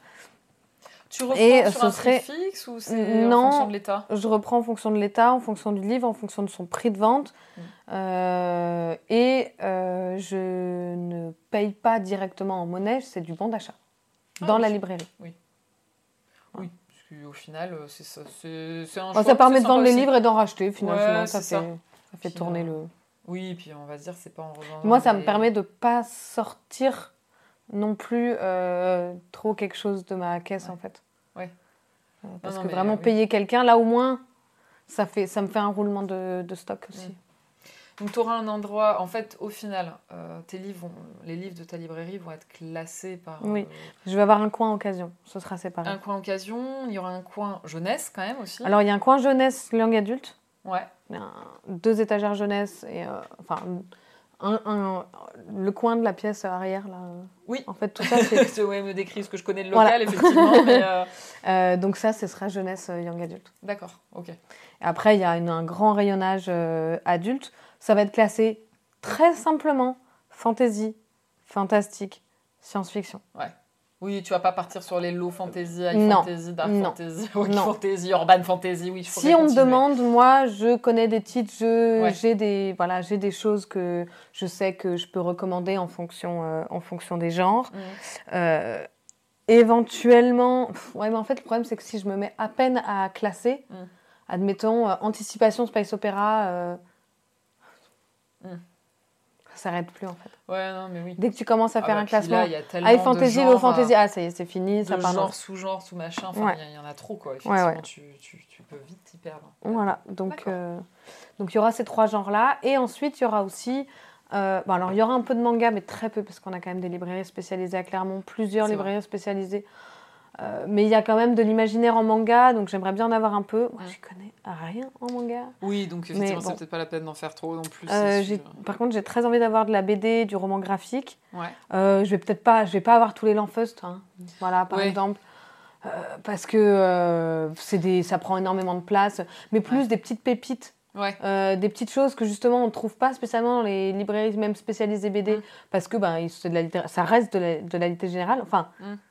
Il y en a qui sont spécialisés qui du coup ont vraiment des trucs que tu ne vois pas ailleurs, hein, c'est sûr. Mais, que... mais, mais, mais l'idée c'est vraiment d'orienter toujours vers l'imaginaire et donc d'avoir plein de petites pépites, un peu de romans graphiques ou de BD, mais euh, je vais pas avoir euh, tous les Batman, je vais pas avoir euh, tous les Urban Comics.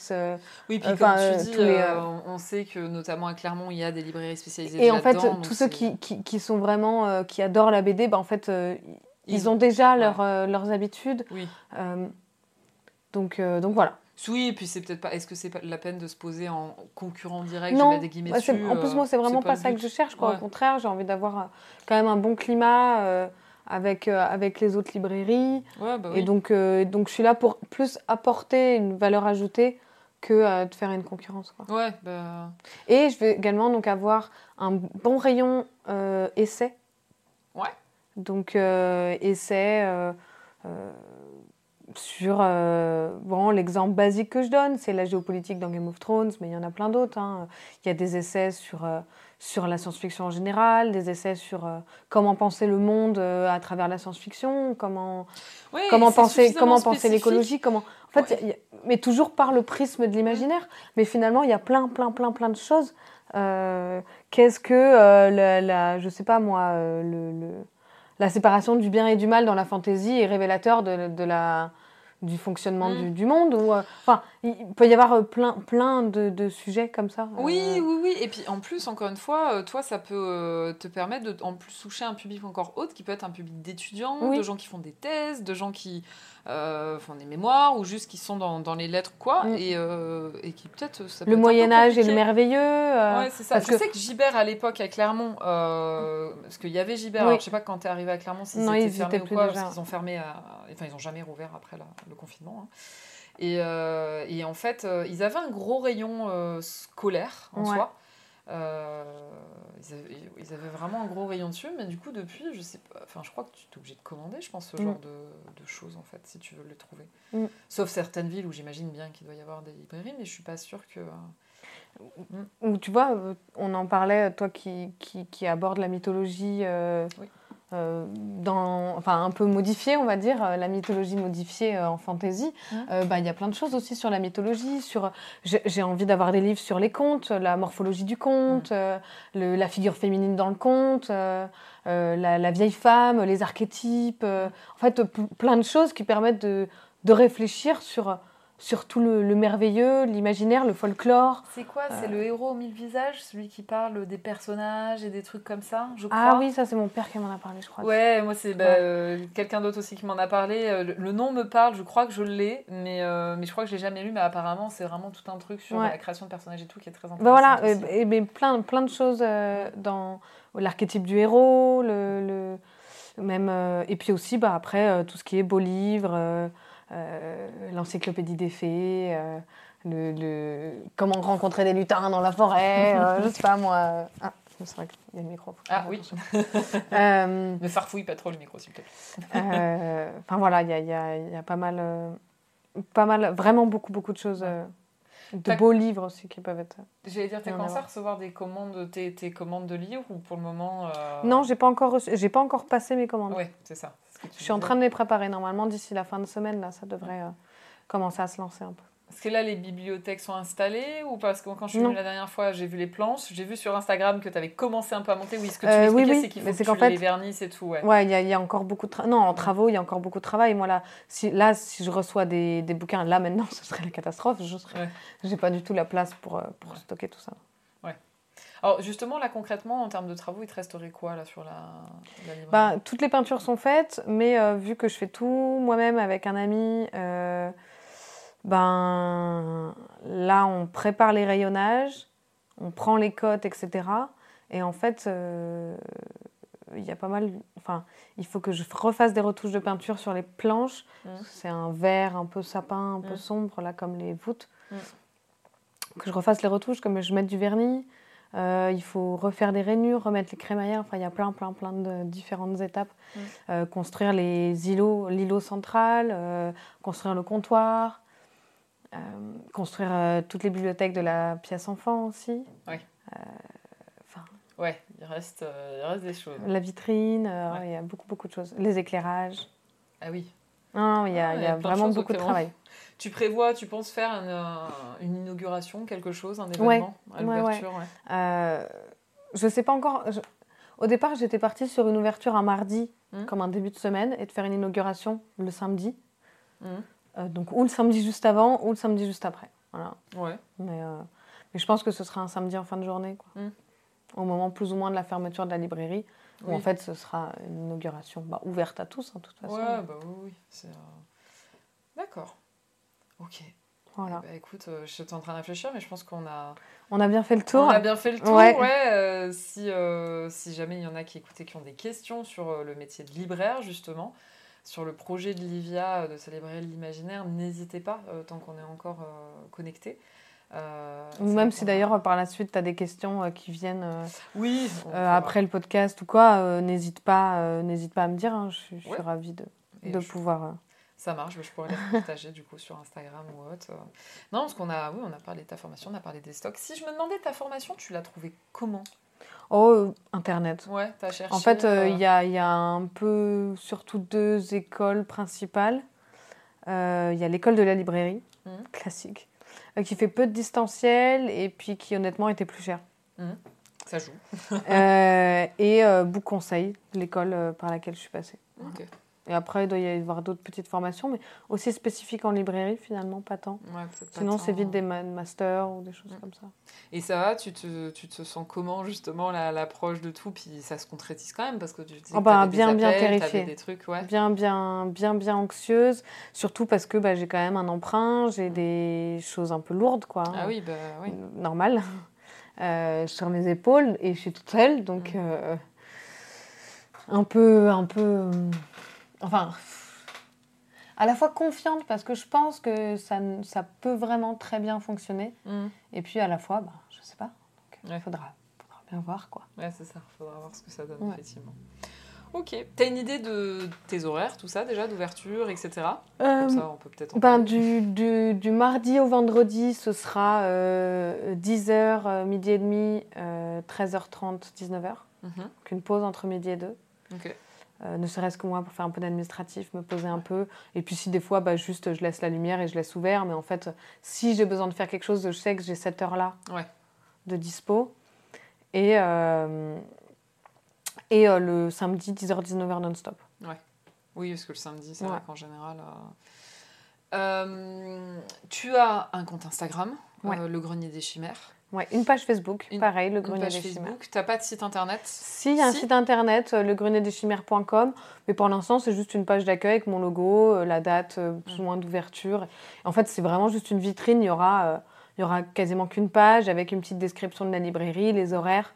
Euh, voilà. Oui. C'est vraiment juste euh, en vitrine, quoi. en vitrine. ouais. site internet ça. vitrine, ça marche. Et euh, effectivement, euh, alors je vais quand même le mentionner, parce que c'est vrai qu'on n'en a pas parlé, mais euh, donc dans ta librairie, on a dit que tu voulais faire un petit côté cabinet des curiosités, mais il y aura aussi du coup de tes illustrations, parce que tu fais Oui. aussi des Ah oui, c'est illustrations. vrai, on n'en a pas du tout on parlé. a- on l'a un peu mentionné au début, et puis finalement, on n'est pas revenu Oui, oui. dessus.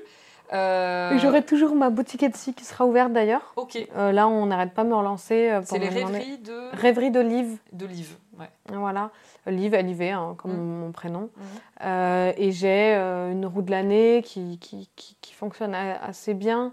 Euh, et puis des petites cartes postales, des petits marque-pages avec un peu dans l'univers de la magie ou de la fantaisie autour.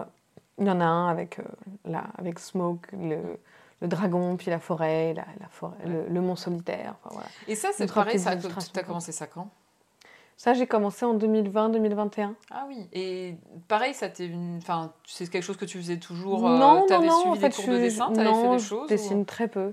Ouais. Euh, et puis euh, après le confinement, j'avais envie de. J'ai arrêté de fumer en fait et euh, je me suis retrouvée à avoir très peu envie de dormir Ouais. et envie de faire plein de trucs. Ouais. Et donc je me suis mise à peindre et à dessiner et j'ai fait toutes ces petites illustrations que je trouvais mignonnes.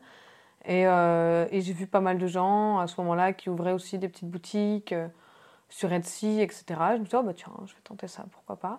Et en fait, j'ai surtout la roue de l'année qui a très très très bien fonctionné. Et, euh, et puis c'est là où j'ai lancé vraiment. Pardon. Cet Instagram euh, avec euh, des, quand même des posts un peu sponsorisés, etc. Et, euh, et c'est là où ça a bien, bien Ah, lancé l'Instagram. Ah, les posts sponsorisés, c'est vrai que je le fais un petit peu sur Facebook, sur des événements, mais Instagram, je le fais pas tant pour le coup. Bah, moi, je l'ai vraiment fait parce que euh, vu que c'est des illustrations, il y a un visuel qui est tout de suite Ouais. très accrocheur. Euh, on voit tout de suite le produit, on voit tout de suite la chose et ça m'a amené quand même beaucoup, beaucoup de trafic. Ouais, donc c'est vrai que ça, c'était assez utile. Mais du coup, tu as un petit peu de revenus quand même qui viennent par ta boutique sexy, par euh, tes livres, mine de rien aussi, un petit Ouais. peu. parce que, bon. Bah, une fois par an, oui, j'ai une fois Ouais. par an parce que c'est des droits. euh, Ça, c'est sur le livre, oui, mais sur Etsy, euh, c'est peut-être un peu Et sur Etsy, ouais. bah, c'est tous les mois, mais sauf Ouais. que là, j'ai Ah, arrêté moment, en, mars peu- ouais. parce que pour pouvoir créer une SARL, on peut pas être entrepreneur.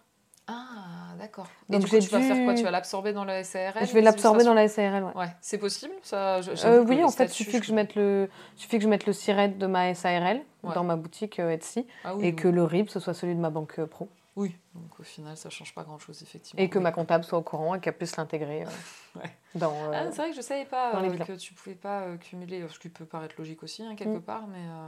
Tu peux pas être gérant principal d'une SARL. Tu peux être associé min- minoritaire, Ouais, mais pas, euh, ouais, pas, pas gérant. euh, ok. D'accord. Voilà, voilà. Donc ça va, on peut, je pense qu'on peut résumer en disant que tu n'es pas quelqu'un qui s'ennuie, de manière générale. Non, ça va. ça, ça se passe plutôt bien, ouais. J'ai même tendance un peu à surcharger euh, la mule. ouais, je, je- je vois Ce qui l'idée. peut se comprendre avec tout ce que j'ai. Ouais, c'est ça. J'ai du temps, j'arrive quand même à trouver du temps pour euh, chiller et procrastiner. hein. Ah, bah c'est bien, Ouais, il faut. ouais. Je pense mieux. même pas que c'est de la procrastination à ce stade. Ouais, C'est juste c'est du coma. du, du repos, enfin Ouais. juste du, du, du- du chaos technique. Ouais, voilà, c'est du coma. Ouais, c'est ça. Euh, ouais. Ok, je vois l'idée. Bon, en tout cas, effectivement, euh, pour celles et ceux qui nous écoutent ou qui vont nous écouter, qui sont sur Clermont-Ferrand ou alentour, euh, bah, n'hésitez pas, euh, du coup, à garder l'œil ouvert pour euh, l'ouverture, Et oui. fin juin, début juillet, à Clermont-Ferrand. et voilà, merci beaucoup. Bah, merci à toi. Et c'est ainsi que se conclut cet épisode de Brève de Plume avec Livia Menzolt, libraire du Grenier des Chimères, une librairie 100% consacrée à la littérature de l'imaginaire à Clermont-Ferrand. Merci à Livia d'avoir accepté cette invitation et à vous pour votre écoute. À bientôt pour le prochain épisode.